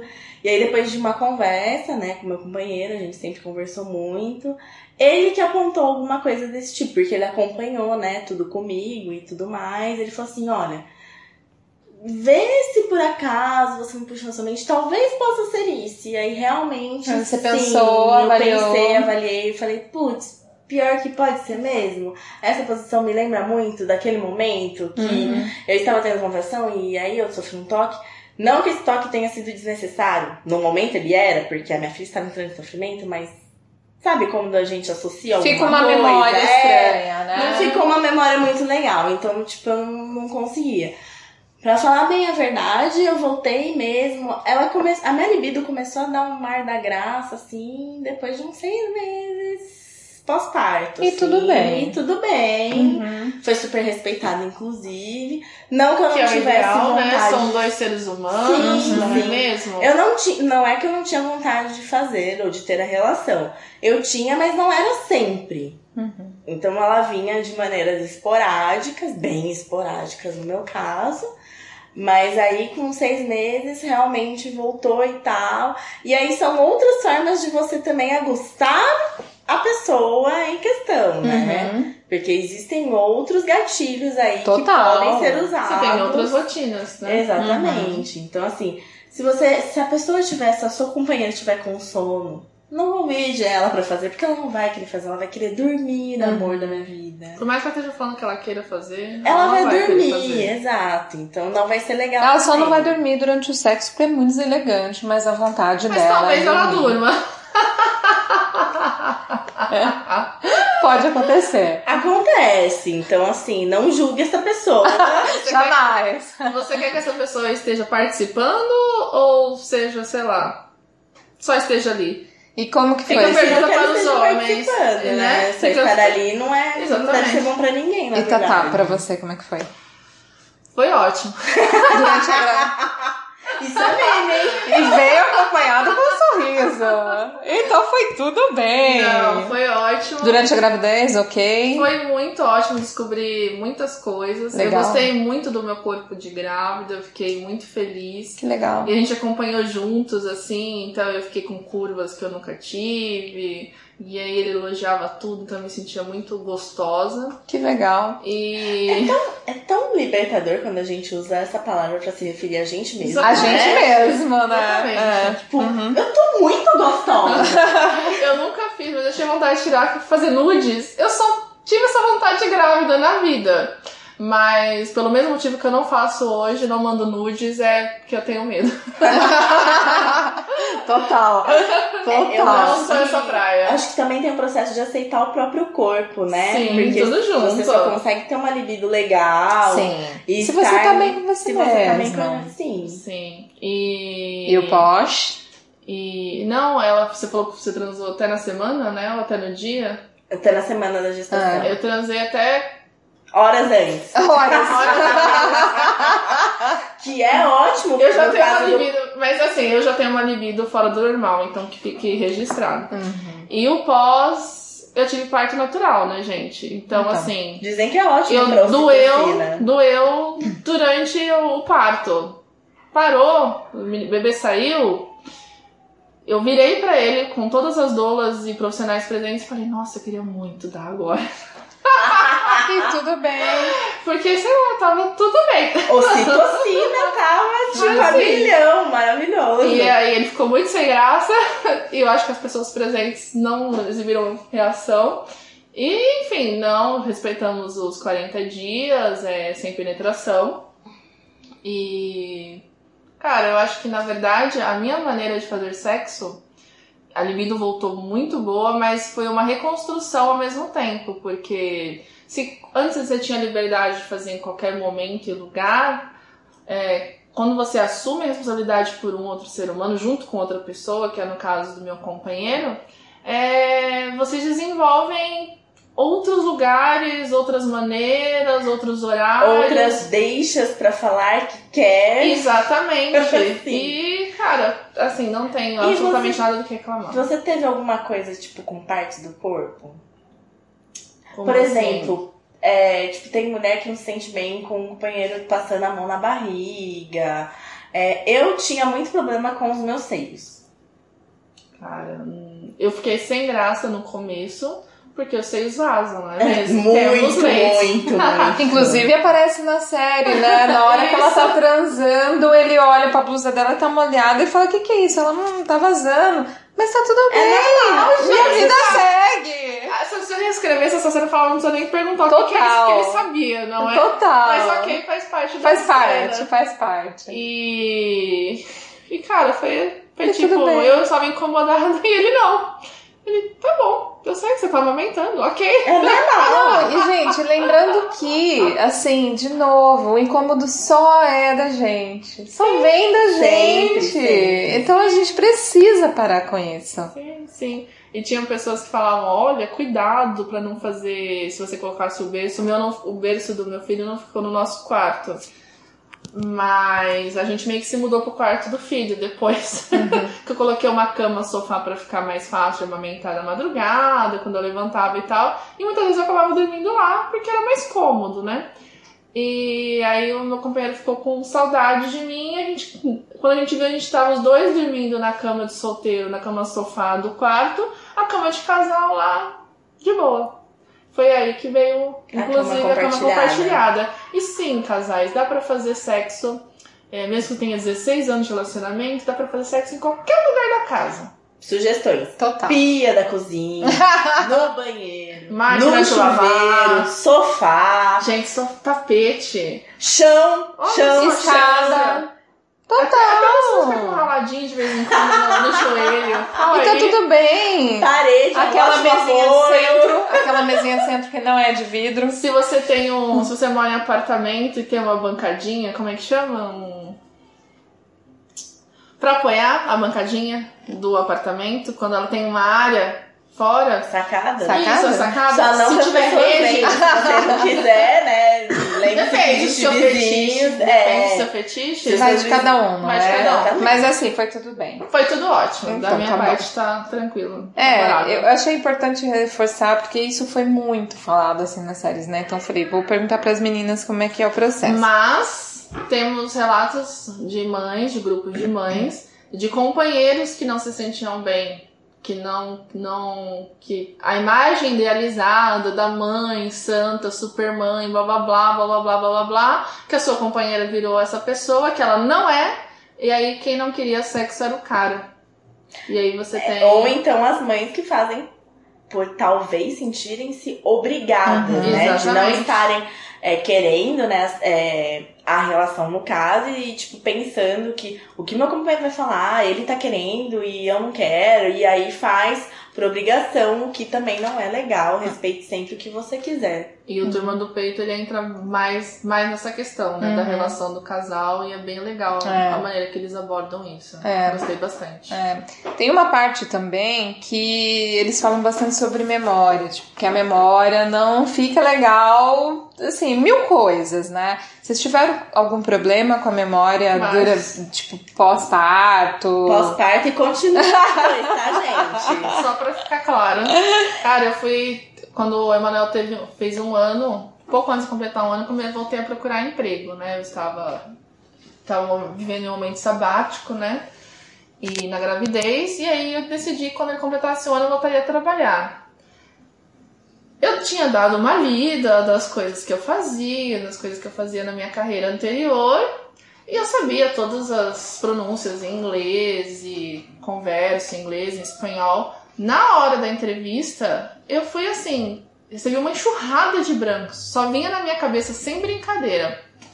Mamar, dar leite, como eu já tinha um ano, né? Papinha, comida, escola. é, Eram as tags que vinham pra Sim, você. Só não vinha no que eu precisava falar. E aí eu peguei, tive. Eu tive a sorte de ser contratada já na, na primeira empresa para onde eu fui fazer a entrevista. E eu expliquei. E aí vem a sororidade feminina, né? A coordenadora que me, me entrevistou também era mãe. E aí no meio da entrevista eu falei pra ela, no meio não, né? Faz uns cinco minutos que eu já percebi que eu não, não, não tava sendo eu, a eu de antes. Falei, olha, desculpa, você deve entender e não sei o quê. E aí ela, relaxa, eu sou mãe, acho que ela mãe de um menino de 9 anos. Amiga, é isso mesmo, assim, eu, eu sei exatamente o que você tá passando. aí e aí foi tudo bem. Eu- a entrevista durou um pouco mais, porque teve essa empatia da parte dela. Que legal. É, isso é muito legal. Eu uso o Google Agenda pra tudo. Então, é E ela assim. usa mesmo, gente. Não confie, não confie na memória, Tem tá tudo todas bem. as cores Pantone. Tem aquela Tem, agenda. tem. Eu já mostrei pra Thaís o meu Google Agenda e ela funciona com sistema de cores, inclusive. O dia Então, tem 24 horas. A agenda dela não tem, gente, 24 cores. Tem, sei lá. Tem um milhão de cores. É, eu tenho. E eu sei, tipo assim, e é assim: olha, você precisa lembrar que você tem que ir fazer o seu pezinho na podóloga, porque o meu pezinho tem um probleminha de encravar. Eu tô com três consultas marcadas e é mensal. Eu vou lá e marco com a cor da podóloga, porque aí eu visualmente já sei que é. Você ela. bate o olho e fala, podóloga. É, exatamente. Tipo, coisas de saúde da, da Elis, minha filha. São todas as azul claro. Eu che- chego lá e falo, nossa, esse mês tem isso, isso, isso, isso. Então, assim, o Google Agenda pra mim funciona que é uma beleza. E eu preciso pôr despertador pra coisas que eu não quero esquecer com lembretes. Então, assim, tomar remédio, é, ir pro trabalho. Você precisa sair meia hora antes para fazer tal coisa. A memória realmente é um negócio que é muito punk.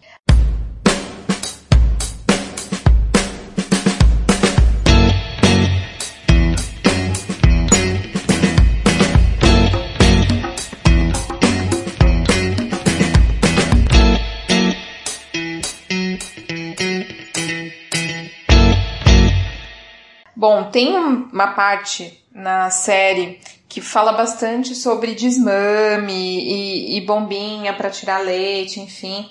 É, inclusive, em relação ao desmame, nas Supermães, a, a personagem lá, que é asiática, ela passa por isso, ela toma uma decisão de parar de dar mamar e não fala pro companheiro dela, e depois ele vai, faz todo um questionamento como uma forma de cobrança em relação a isso, sabe? Então eu queria que vocês falassem um pouquinho sobre o processo de desmame, se vocês precisaram us- usar bombinha, como foi, e também a série retrata muito isso, as Supermães, com as meninas tirando isso no trabalho. Então, se a gente pensar que você é, a maioria das empresas te dá essa liberdade porque você precisa fazer, né? Você precisa tirar o leite, mas não te dá estrutura nenhuma. Geralmente você tira no lugar mais bosta da empresa, que é ou banheiro. no próprio banheiro. Então você tira o leite do seu filho, a, a saúde do seu filho, no ambiente mais sujo da empresa. Aí me pergunto, pra que sacolinhas individuais?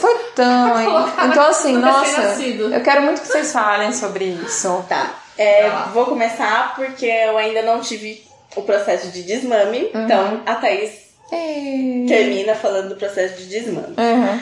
Só lembrando que a Organização Mundial de Saúde, novamente, Ah.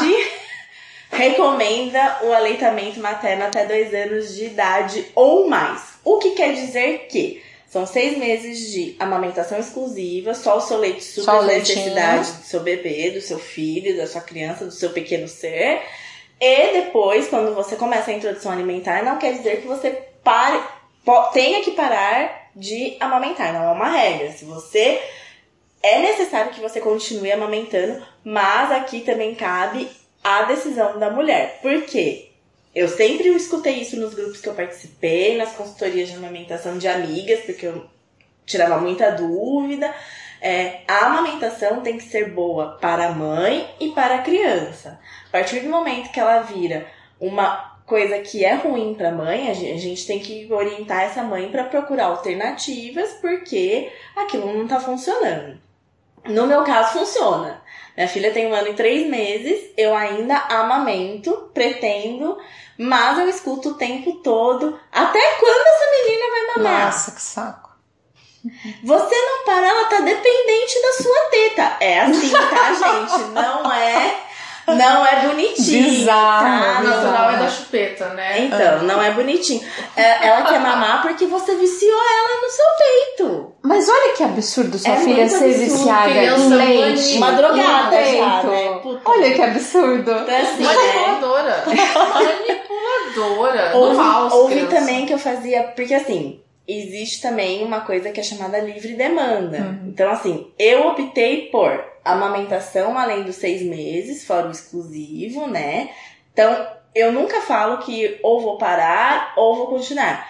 Eu sempre respondo quando alguém me pergunta ou me questiona: Você vai amamentar até quando? Até quando for bom pra mim e pra Uhum. minha filha. Se em algum momento nesse processo, pode ser além dos dois anos, antes dos dois anos, os dois anos, não estiver funcionando nem pra mim nem pra ela, a gente vai procurar uma alternativa. Por enquanto tá funcionando. do Querido, não tem um jeito. cronograma. Exatamente. É, e lembrando que a OMS recomenda até os dois anos, porque depois que você faz a introdução alimentar, não quer dizer que seu filho não se alimente mais de você, mas quer dizer que grande parte das vitaminas, imunidade, vai também no seu leite. Então quer dizer que ele fica mais protegido, previne doenças. É, amamentar previne para a mulher, inclusive, câncer de mama. Então, a mulher que amamenta tem menos risco de ter câncer de mama. Olha aí, empresa, você que não fornece seis meses de licença, Uhum. você que não, não dá um, um local adequado para sua funcionária tirar o leite para criança. Uhum. Você vai ter uma funcionária que vai voltar rapidamente pro trabalho, mas Menos saúde, custo? talvez, né? Menos saudável, ou que vai ter que sair daqui um tempo por uma doença mais grave. É, e, e lembrando que a amamentação é lei. Então, é, eu já fui de recursos humanos, então assim, a mulher, ela tem as empresas, a licença maternidade que a gente tem no, no Brasil hoje por CLT são 120 dias, o que daria quatro meses. De novo, a minha questão. Se a OMS recomenda seis, por que não seis meses de licença maternidade para essa mulher? Mas, ok, estamos evoluindo. E a gente tem as empresas chamadas empresas cidadãs. Quem é empresa cidadã? Geralmente são algumas multinacionais, metalúrgicas, as- os próprios funcionários públicos têm essa licença de seis meses. A mãe tem a licença de seis meses é, do trabalho. Fora isso, é, a mãe que amamenta, ela tem direito a sair Acho que duas, duas horas, horas né? Duas no horas. período. Você só não pode unir essas duas horas. Então você pode sair talvez uma hora na parte da manhã e uma hora na parte da tarde para amamentar. Hum. Isso também é lei Você até pode seis sair meses. duas horas antes do seu Não, horário? Você não, não. Pode ah, você não pode unir. É as verdade. horas. A CLT fala que você não pode unir as horas, mas por exemplo, você pode sair mais cedo para almoçar e é porque é manhã e pode sair mais cedo do seu horário do final do expediente porque já é à tarde. Uhum. Ou você pode entrar mais tarde no trabalho e sair mais cedo porque é manhã e à tarde. Sim. Você só não pode juntar esse horário, por exemplo, vou emendar meu horário de almoço e fazer três horas. Uhum. Isso Não você não pode. pode. Mas daria pra você fazer. É, é lei, é garantido pra mulher isso. Então, temos Ok. essa questão. É, a amamentação tem que ser boa pros dois lados. Apenas isso. É, eu já precisei. Eu voltei pro trabalho com cinco meses e meio. Eu tive uma licença de 120 dias. É, a minha filha começou numa escola, meio período, que é uma creche pública. É, mas eu consegui que eles esperassem até os seis meses para ter a introdução alimentar. Então, como que a gente fazia? Eu tive uma facilidade no meu retorno ao trabalho de empatia das pessoas que estavam comigo, de não conseguir uma escolinha integral, não conseguir alguém para cuidar da minha filha, minha filha é responsabilidade minha. O que, que eu tenho no momento? Eu tenho uma escola meio período. Então eu comecei a fazer meio período home office. No meu trabalho, eu tive essa facilidade porque eu, a- o meu cargo nessa empresa também me possibilitou trabalhar da minha casa. Legal. Então eu ficava de manhã com ela, enquanto ela está comigo é livre demanda, que é uma outra recomendação da OMS, que é a livre demanda. O que, que é a livre demanda? Você amamentar seu filho sempre que ele solicitar o seu peito ou essa necessidade.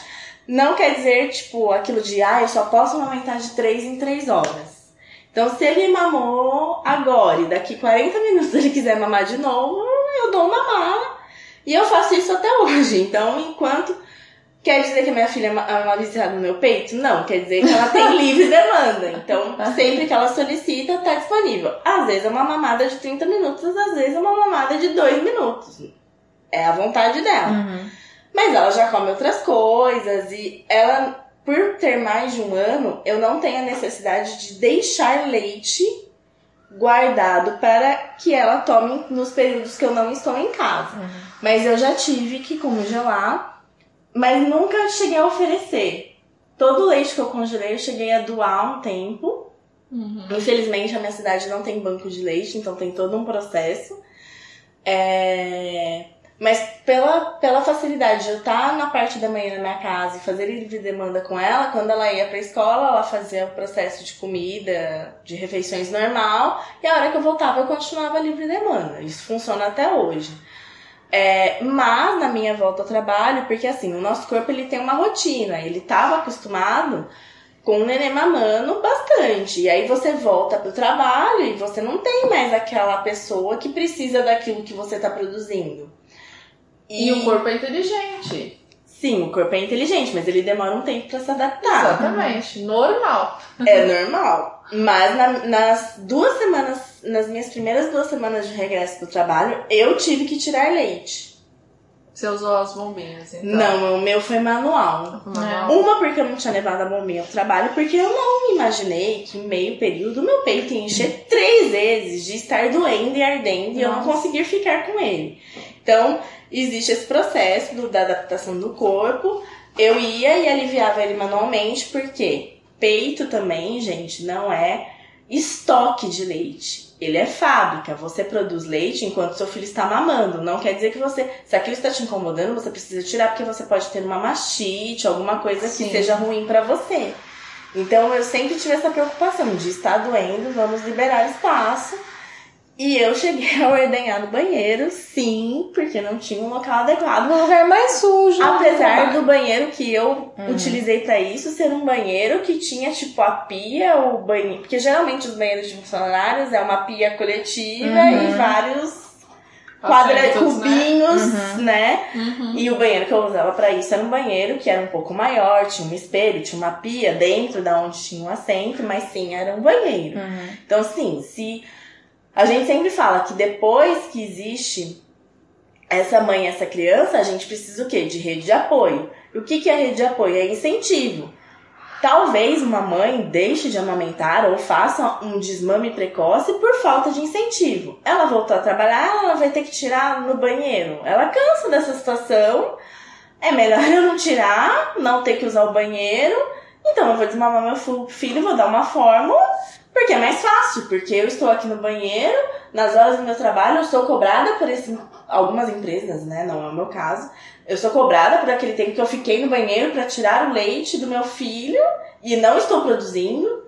Então eu imagino que algumas empresas tenham essa linha de produção e, e você precise disso. Então, uhum. assim, é, é realmente... Mas ninguém reclama com quem toma um milhão de cafés por dia e para o seu trabalho para tomar café. Ou e para quem desce 80 vezes no dia para fumar também. Exatamente. E ninguém reclama. Exatamente. É? é? que você vira centro de atenção, né? Sim. Então, assim, é. Quero ver qual vai ser a primeira desculpa para não vir trabalhar porque a criança tá doente. Uhum. Ou porque sua mãe tem que levar no pediatra dá pro pai levar também. Uhum. A gente escuta várias coisas. Porque, assim, parece que é proibido o casal ir até o pediatra, porque Entendi. afinal, né? É porque ou a criança tem mãe ou tem pai. Ela não tem mãe e pai junto. Exato. Não é? Eu tenho, conheço vários relatos desse tipo de coisa, de cronometrar quanto tempo ficava para tirar o leite. Nossa, que triste. É... E é muito ruim, porque se a mulher precisa de.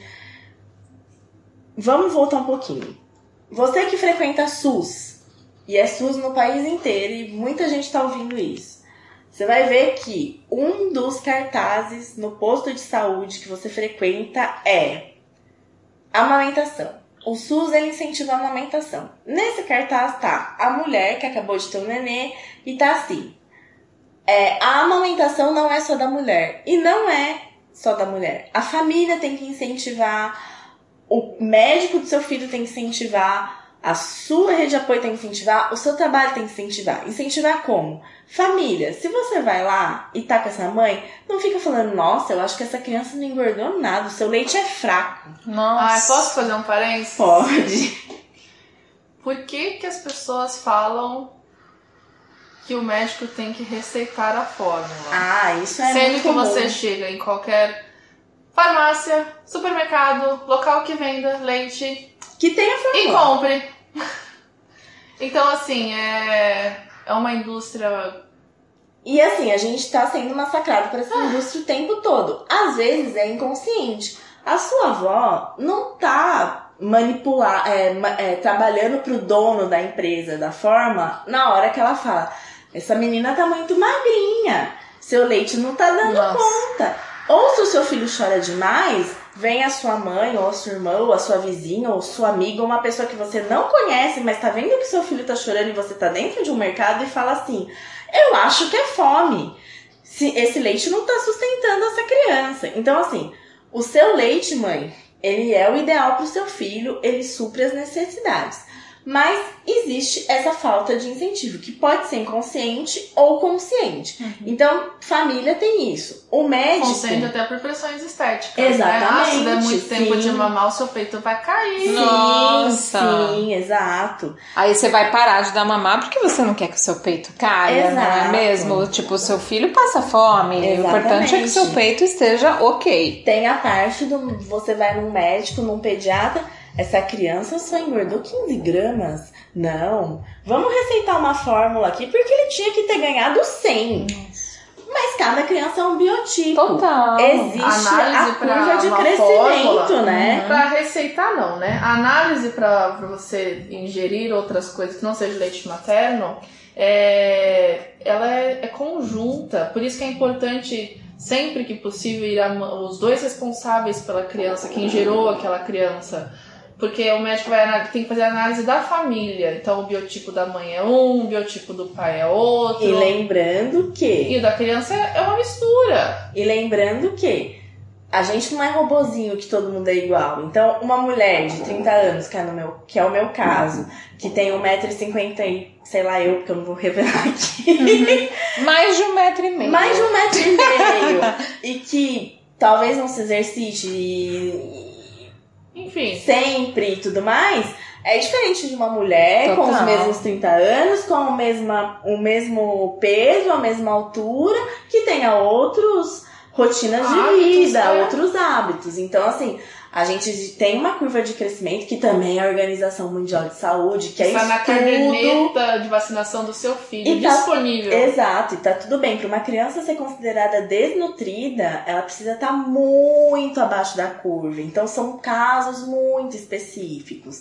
Então, assim, existe essa parte do médico e existe a parte do trabalho. Então, Uhum. assim, se a sua empresa. Ah, mas eu preciso que você vá numa reunião a tal horário. Ah, mas é fora do expediente. Ah, mas você ia antes de ser mãe. Só que as horas das prioridades. A prioridade.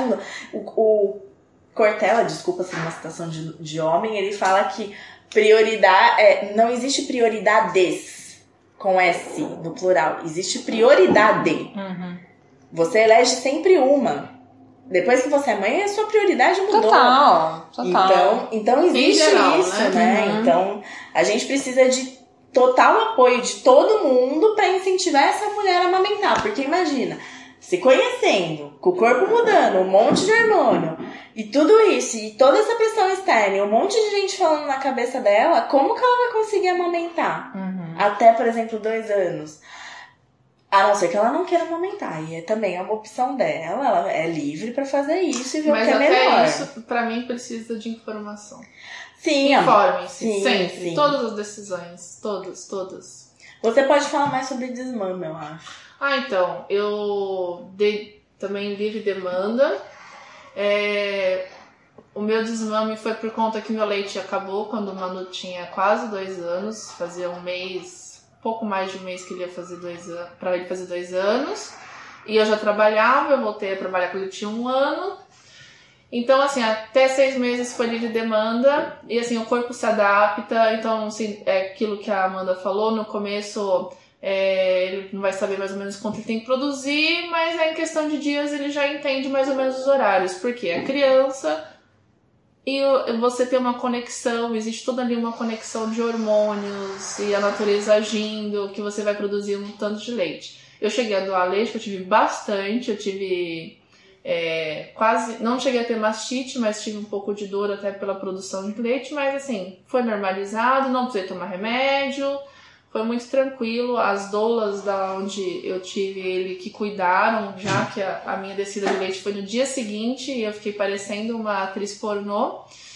E com uma libido muito alta, isso não foi legal. A sua apoiadora. Isso. E aí usamos métodos naturais de ricota gelada no peito.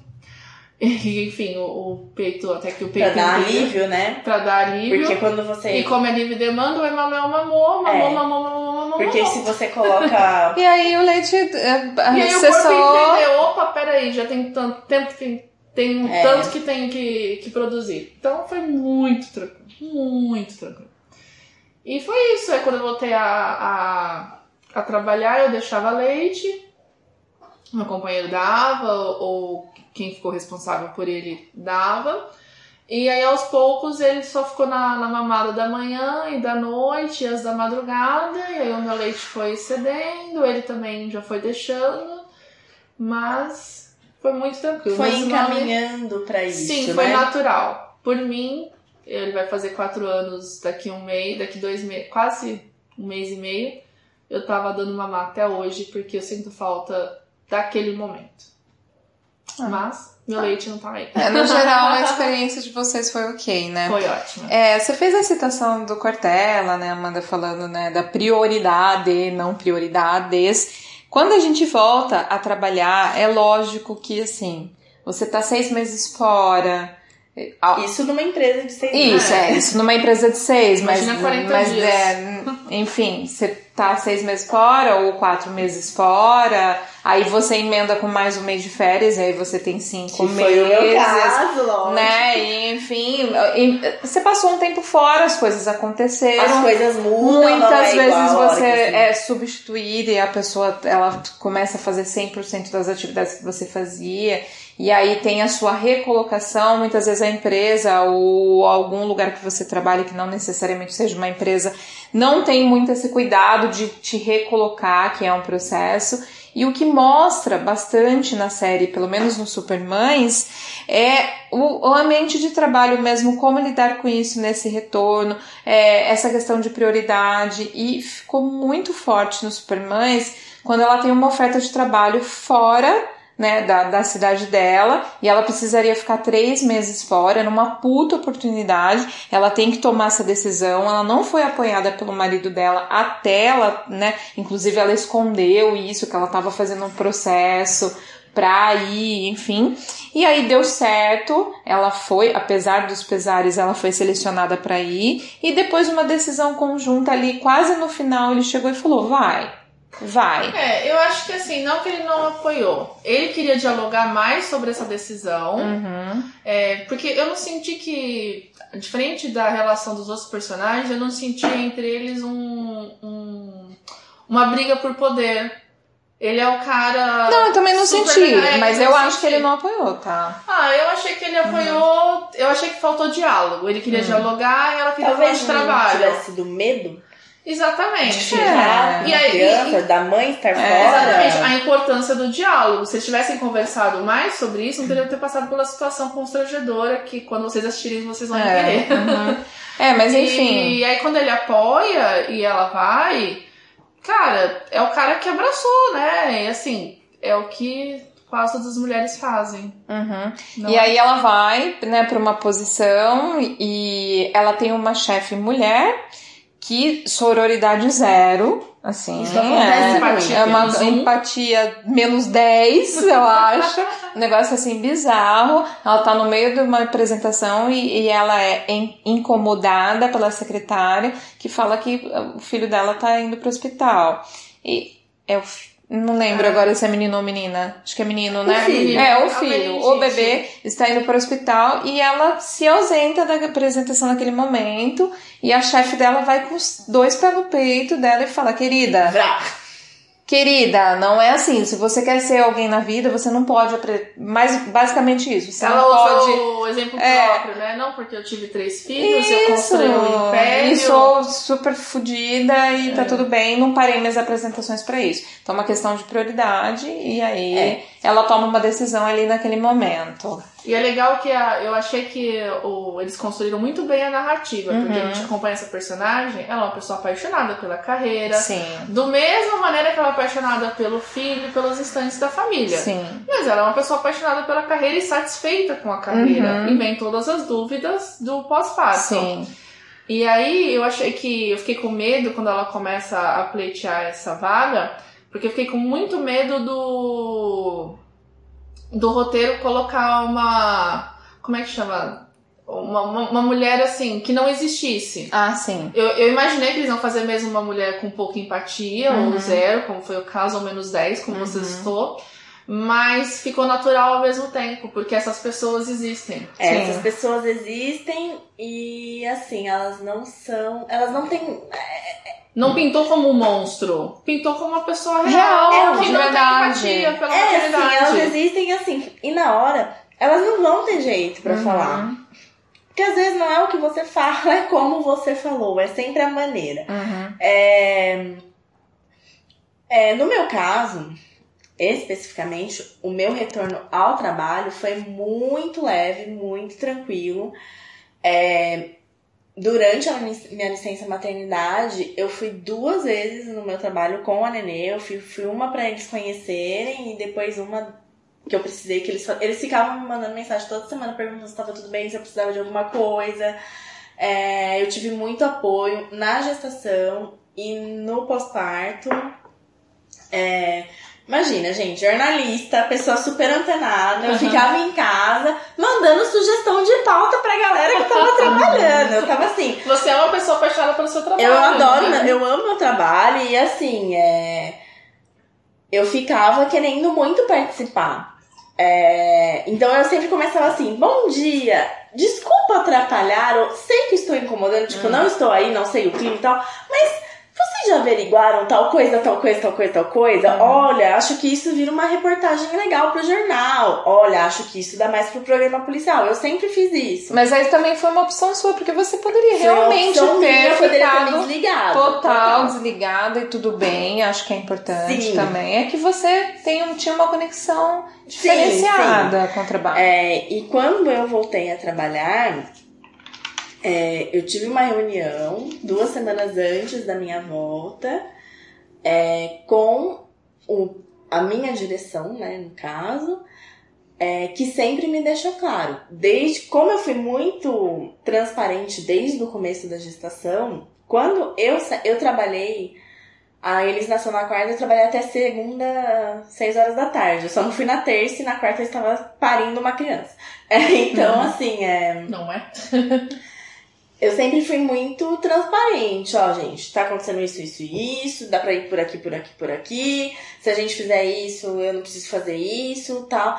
E no momento da minha licença maternidade, quando foi discutido, porque era real, eu ia sair, eu estava à frente de vários projetos, eu tinha muitas responsabilidades que dependiam apenas de mim.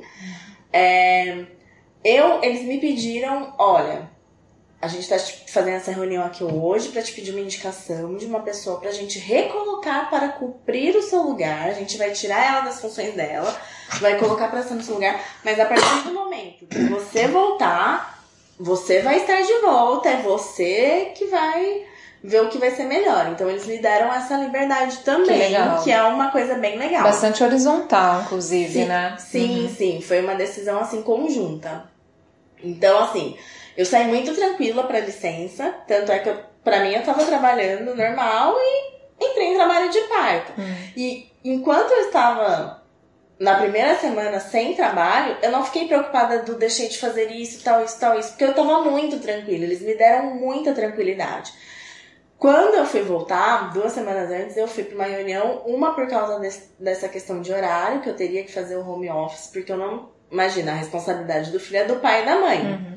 Então, como que eu deixaria com alguém não, sem ter esse alguém? então, não, não teria como. É, então, assim, foram super abertos, super legais comigo, empáticos de uma maneira, assim, fora da caixa mesmo, pensaram muito além. É, e eu tive muito apoio, na verdade, na minha volta ao trabalho. E, e esse incentivo é o que precisa ter para a mulher ficar segura. Uhum. Porque, assim, a partir do momento que eu voltei, eu deixei bem claro que a minha prioridade, no caso, é a minha filha. Então, por exemplo, se ela estiver na escola e eu fico com. Assim, eu não fico com o celular 24 horas online no WhatsApp, a Thaís sabe, todo mundo que é meu amigo sabe que eu não deixo nem a internet ligada. Eu estou. Das 9 às 6 eu estou disponível. Que é o meu horário de trabalho. Uhum. A partir do momento que não é mais 6 horas da tarde, eu estou disponível para minha filha. Mas eu tô o tempo todo no meu horário de trabalho com o celular perto, porque se a escola da minha filha ligar, só liga se acontecer realmente alguma coisa que eu precise ir na escola. Uhum. Então eu vou me ausentar das minhas atividades no trabalho e vou ver o que está acontecendo.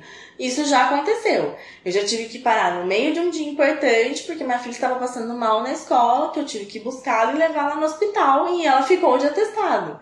E eu tive que ficar com a minha filha e cuidando da minha filha, porque é uma responsabilidade. No caso da minha filha, eu divido ela com o meu companheiro. Então a gente alternou. Eu fiquei, ela ficou acho que cinco dias de atestado, então a gente foi alternando. Um dia eu não ia no trabalho, um dia ele não ia, um dia eu não ia, um dia ele não ia, e aí a gente foi indo nessa. Uhum. Mas eu tenho essa facilidade e a simpatia do meu trabalho, das pessoas que trabalham comigo, da direção que tem esse pensamento. Eu sei, conheço várias mulheres, tenho relatos de mulheres em grupos virtuais, em grupos presenciais, amigas minhas que não tiveram a mesma, vou colocar aqui como sorte, que não deveria ser. Não deveria. Mas é, Sério? deveria ser natural. A hierarquização está, é uma uhum. sorte. Mas é uma sorte. Então, assim, que não tem essa facilidade. Por exemplo, tem uma facilidade de, olha, minha filha não tá legal, vou aumentar meu horário de almoço para ver como ela está, porque ela ainda mama no peito, como ela não tá comendo, eu sou a parte de nutrição dela. E ter essa aprovação, ok, vai lá, fica despreocupada, cuida da sua filha. Do mesmo jeito que já aconteceu de eu não achar ninguém na minha casa, da minha filha estar precisando de mim na escola, e virarem para mim e falarem assim: para o que você tá fazendo, o que tá acontecendo? A escola está me ligando que eu preciso ir lá porque a minha filha não tá bem. A gente tem carro de várias pessoas aqui, funcionárias disponíveis. A gente tá colocando funcionário para te levar agora lá. Então, assim, eu tenho essa segurança lá. Então, como vou falar de novo, não deveria, mas tenho sorte uhum. por estar num ambiente que prioriza, que dá importância para esse tipo de relacionamento de mãe e filho, de maternidade na volta ao trabalho. E isso é muito, muito incrível, na verdade. Eu acredito que se as mulheres tivessem um pouco mais desse incentivo, a volta no trabalho talvez não fosse tão desgastante, porque você acaba pensando muito mais no filho e não se dá 100% naquilo que você está fazendo profissionalmente, uhum. o que leva muitas a pedirem demissão e aí não se encontrarem ficando apenas com o filho dentro de casa. Ou a empresa também, a corporação Sim. também não aceita e acaba Sim. desligando essa pessoa também, que é, que é o grande quadro que a é, gente vê, exato. né? Né? Existe uma pesquisa, né, que uma porcentagem muito grande de mulheres que voltam é, da licença de maternidade são desligadas. Vou né? citar uma lei brasileira que para mim teria que ser mudada, mas ela é uma lei e isso é real. A empresa, é, a gente fala de estabilidade no trabalho, né? uhum. né? A empresa só é obrigada a ficar com essa mãe que acabou de ter um filho até cinco meses depois do parto. O que isso quer dizer? Que a mulher está de licença maternidade muito provavelmente por 120 dias, 4 meses, ela fica fora. Ela volta num ambiente que, na maioria das vezes, já se recolocou, já realocou pessoas, já contratou pessoas, já demitiu pessoas, num clima totalmente diferente porque ela está fora quatro meses, muita coisa aconteceu, muita coisa ela não viveu, muita coisa ela não estava presente em decisão, muita coisa não foi responsabilidade dela. Então ela volta num clima totalmente diferente, na qual ela elegeu a prioridade dela como não sendo trabalho. Uhum. E aí a empresa espera um mês, que não é nem o tempo que ela precisa para se readaptar em casa, com o filho, Sim. no trabalho, e manda ela embora. Uhum mas porque a lei só exige que a empresa fique com essa mulher, dê estabilidade profissional para essa mulher por cinco meses. Uhum. Então ela fica quatro meses fora, volta um. A hora que ela começa a se organizar, a se adequar, a conhecer tudo e re... é um, um, reaprender, na verdade. Uhum. Ela é mandada embora. Sim. E isso acaba dando um baque, principalmente na parte mental, psicológica total, e tudo mais total. dessa mulher que precisa realmente se reencontrar se novo. reencontrar, ser acolhida, até por questões financeiras, afinal de contas você agora, né, pensa por um, paga por um, enfim, e assim, a gente vê muito isso acontecer. Então, você quer falar um pouquinho da sua experiência? Ah, acho que a Amanda falou tudo. Obrigada. É, por mim, a gente tinha que mudar primeiro a lei de estabilidade para as mães. Uhum. Porque assim, a gente tem países que a licença maternidade é de um ano. Então a gente tem uma mulher afastada, uhum. se dedicando um ano para esta criança. Tem mais, tem países que a, a licença é compartilhada. A licença é compartilhada, sim. sim. Porque hoje no Brasil o pai que não dá nem pra falar de licença uhum. paternidade, tem três dias. Tem três dias. Aí ele pega uma férias. Cinco. Aí ele pega uma férias, emenda nas férias e, e vai. É, e isso é horrível. E o que é cobrado do hoje do profissional quando ele sai de férias? É se divertir? Hum. É lazer? Uhum. Não, é fazer cursos! Pois é. E lembrando. Isso é irônica, tá, gente? E lembrando que esse pai ou essa mãe que emendou férias na licença, uhum. paternidade uhum. ou maternidade, ele não descansou. Ele Total. está tendo um desgaste dentro pai, da própria casa. Ele não descansou. Ele não descansou. Nem, nem, nem sobrecarregou a, mãe. É, e aí impedindo que o próprio pai faça a conexão com a criança. Porque você precisa Sim. de tempo, você precisa de, é, de dedicação. De vínculo. Exatamente. A criação de vínculo, ela não vai acontecer das. Vamos tratar um não horário comercial charuto, como se fosse. Não vai ser futebol. Então, vamos tratar um horário comercial como se ele fosse das 8 da manhã às 6 da tarde. Esse pai está fora, pelo menos, de casa das 7 e meia, que se ele gastar meia hora para ir no trabalho, ele tem que sair 7 e meia. Uhum.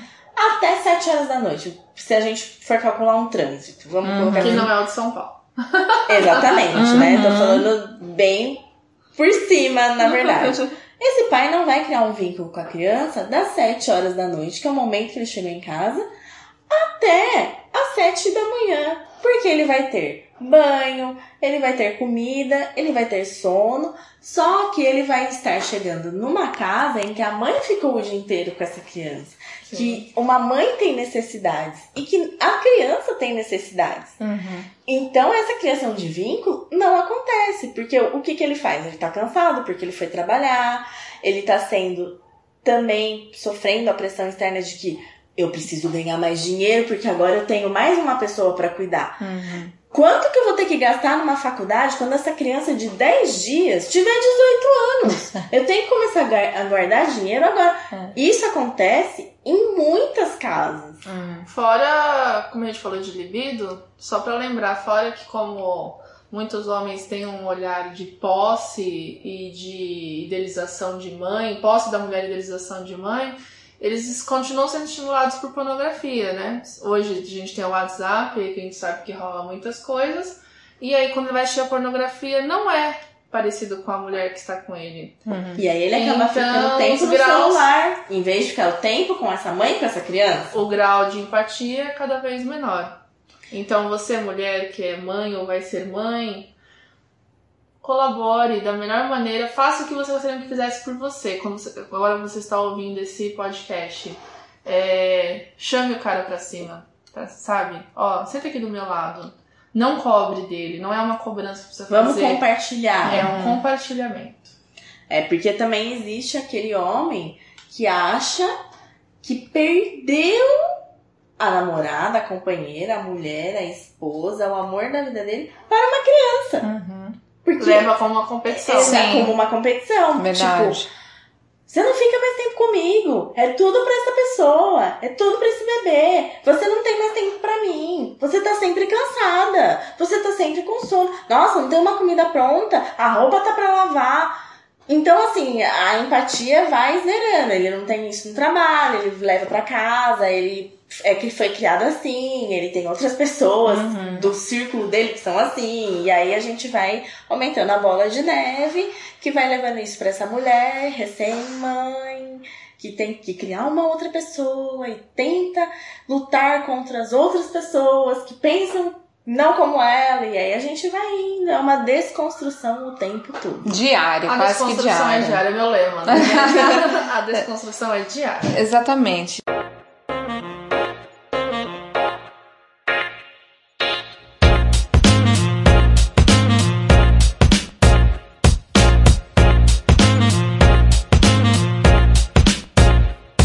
Gente, tem muita coisa para abordar ainda. As duas séries são riquíssimas.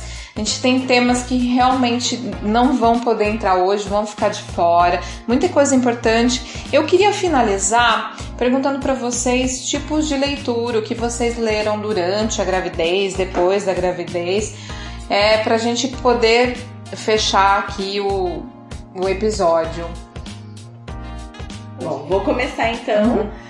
Durante a gravidez eu li um, um, um, livro, na verdade eu ganhei um livro entre os presentes da minha filha. Teve uma mãe que me presenteou com uma roupa para minha filha e ó, isso é para você, mãe. E eu achei isso sensacional, porque ela lembrou de mim. Que legal. Que chama 60 Dias de Neblina, é uma autora chamada Rafaela Carvalho, é nacional. É, o livrinho é bem pequeno, é incrível, e ele fala justamente dos dois meses pós-parto, que seria o puerpério, né? Então, assim, é como se fosse cartas de uma mãe para outra mãe, ou de uma mãe para aquele bebê, é muito legal.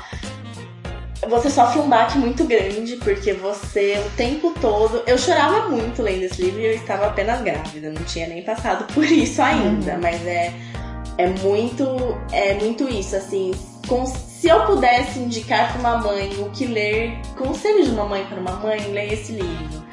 E depois que eu tive a Elis, eu li da Rupi.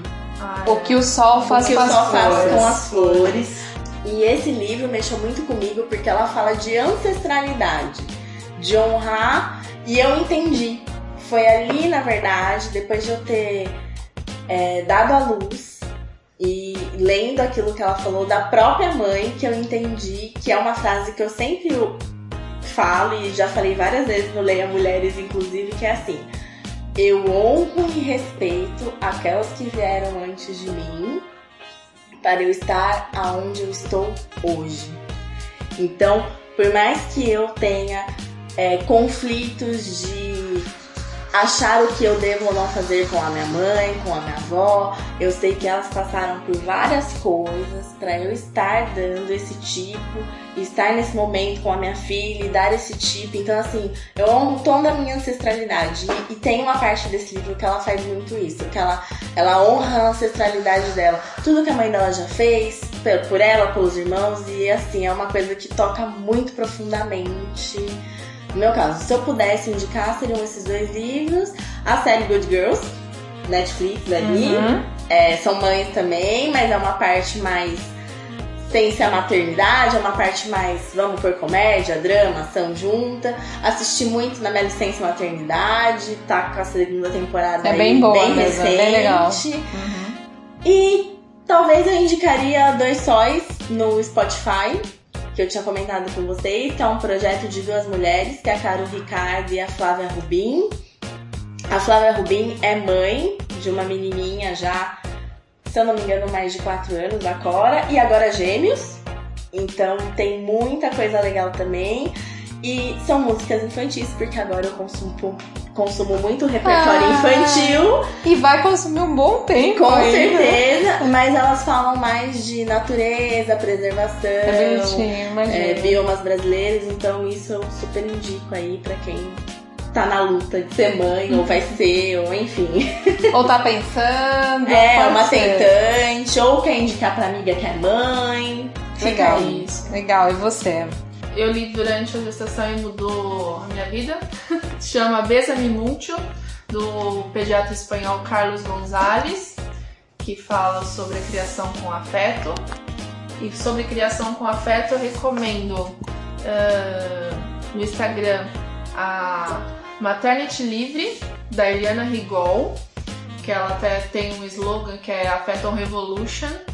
Ela é uma mulher que é formada em Direito e ela tem um livro maravilhoso que chama Moscas no Labirinto, que fala exatamente depois dessa migração dela para o Canadá e que ela, ela já estava grávida, né, e tudo mais.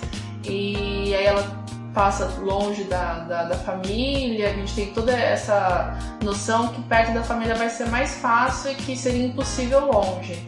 E na verdade ela faz uma redescoberta da vida, escreve um livro maravilhoso e descobre várias coisas sobre ela. Hoje ela é fotógrafa e ela ajuda muitas mulheres, independente de serem mães ou não, com uma coisa que chama jornada. E, cara, ela fala abertamente sobre todos os assuntos, super recomendo. Nossa, que legal. Bom, eu vou recomendar dois livros, né? É, um é Maternidade, da Sheila Hatch, acho que é Hatch que fala, que é um livro assim, muito legal, eu não terminei de ler ainda, mas está sendo bem bacana, que é sobre os ganhos e as perdas para a mulher que deseja ou não ser mãe. Inclusive ela vai estar tá na Flip, então acho que vale a pena dar uma prestigiada, parece ser muito bacana. E o outro livro chama Enclausurado, que eu li o ano passado, do Ian McEwan, e é a narrativa de um feto que está no útero, né? Ele, ele já tem uma, uma formação e ele faz uma narrativa de tudo que ele escuta, de tudo que ele participa. É então é muito interessante. Foi um livro bem legal, curti pra caramba. Deixa eu só fazer um parênteses. É, além das nossas indicações, busque informação. Total. E informação de conteúdo e qualidade. Então, assim, é, não caia em qualquer achado da internet. Mesmo blogueira, gente. É, Mesmo blogueira, pelo amor de Deus. Eu não sabia que a gente podia indicar Instagram, mas eu indicaria uma pessoa, então. Sim. A Mulher que Engoliu o Mundo é o nome do Instagram. Muito legal. Que é a Verônica Linder. Ela é mãe de gêmeas. Ela não é casada com o pai das crianças. Ela é mãe solo. É, inclusive não tem nenhum relacionamento com o das crianças, mas ela é consultora de amamentação, ela traz muita informação sobre é, introdução alimentar, ela faz muita parte disso. E assim, eu acho que a gente tem que ter informação de qualidade. Tá com dúvida?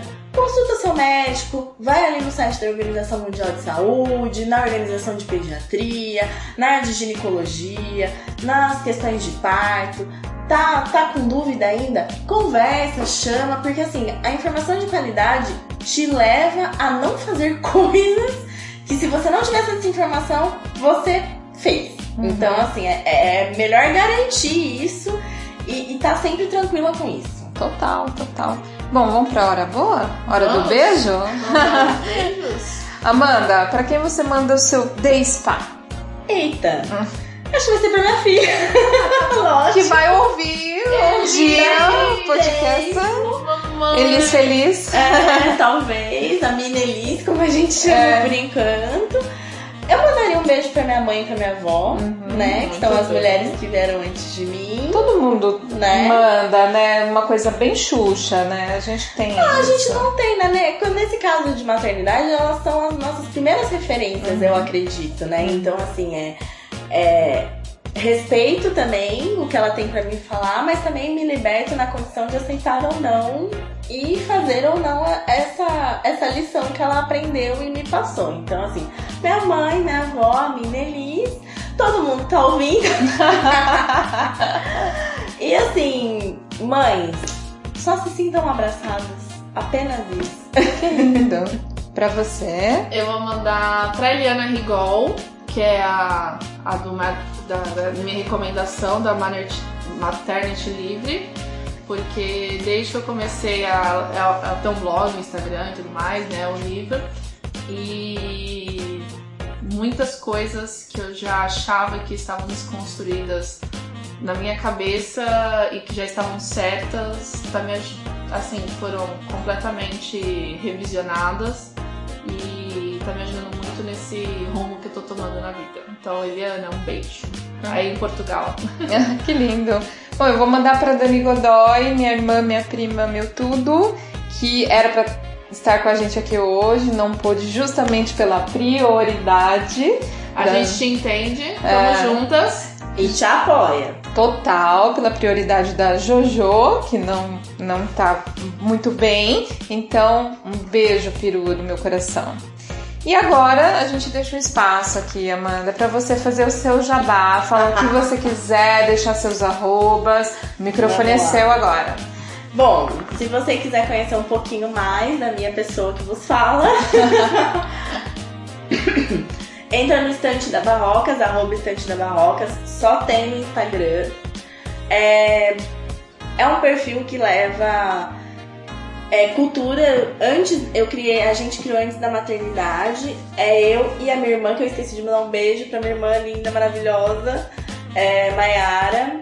Então, assim, eu e a Maiara a gente costuma levar cinema, literatura. A gente tá muito engajada com coisas produzidas por mulheres também. É, tanto não só no cinema na literatura, mas na arte, é, na música. Então a gente está querendo dar esse destaque. Vai ser muito legal a gente ter é, as pessoas falando se gostaram, se não gostaram, o que querem ver, o que não querem. É, e é isso. Se quiser, encontra a gente lá. Sensacional. Ai. Obrigada por ter vindo. Obrigada eu pelo convite. Eu me senti muito honrada e importante, na verdade. É, na verdade eu tenho que agradecer vocês duas, porque assim, hoje eu aprendi demais aqui, continuo aprendendo é, com vocês, com a Tatá, que tô toda semana. Então, para mim, eu reforço que fazer esse podcast, assim, é um aprendizado. É só coisa boa, só gente boa, só pessoa incrível que entra na minha vida. Então, ah, seja bem-vinda. agradeço demais a sua participação. E como eu disse, ficou muita coisa de fora. Provavelmente a gente faça um outro podcast depois para tratar outros temas que foi de é, ambiente de trabalho machista, depressão pós-parto, intervenção da família, aborto, uma, aborto, uma série de coisas que foram pautadas tá e a gente não conseguiu. Então, quero você conosco na próxima. Quando vocês quiserem, já tá marcado. E eles deixar. Espero que isso Total. seja um mantra. Total. E pra você que pôde escutar a gente até o final nessas duas horas, né? Que foi um episódio bem longo. A gente agradece e um beijo. Até a próxima. Até! Até mais, gente.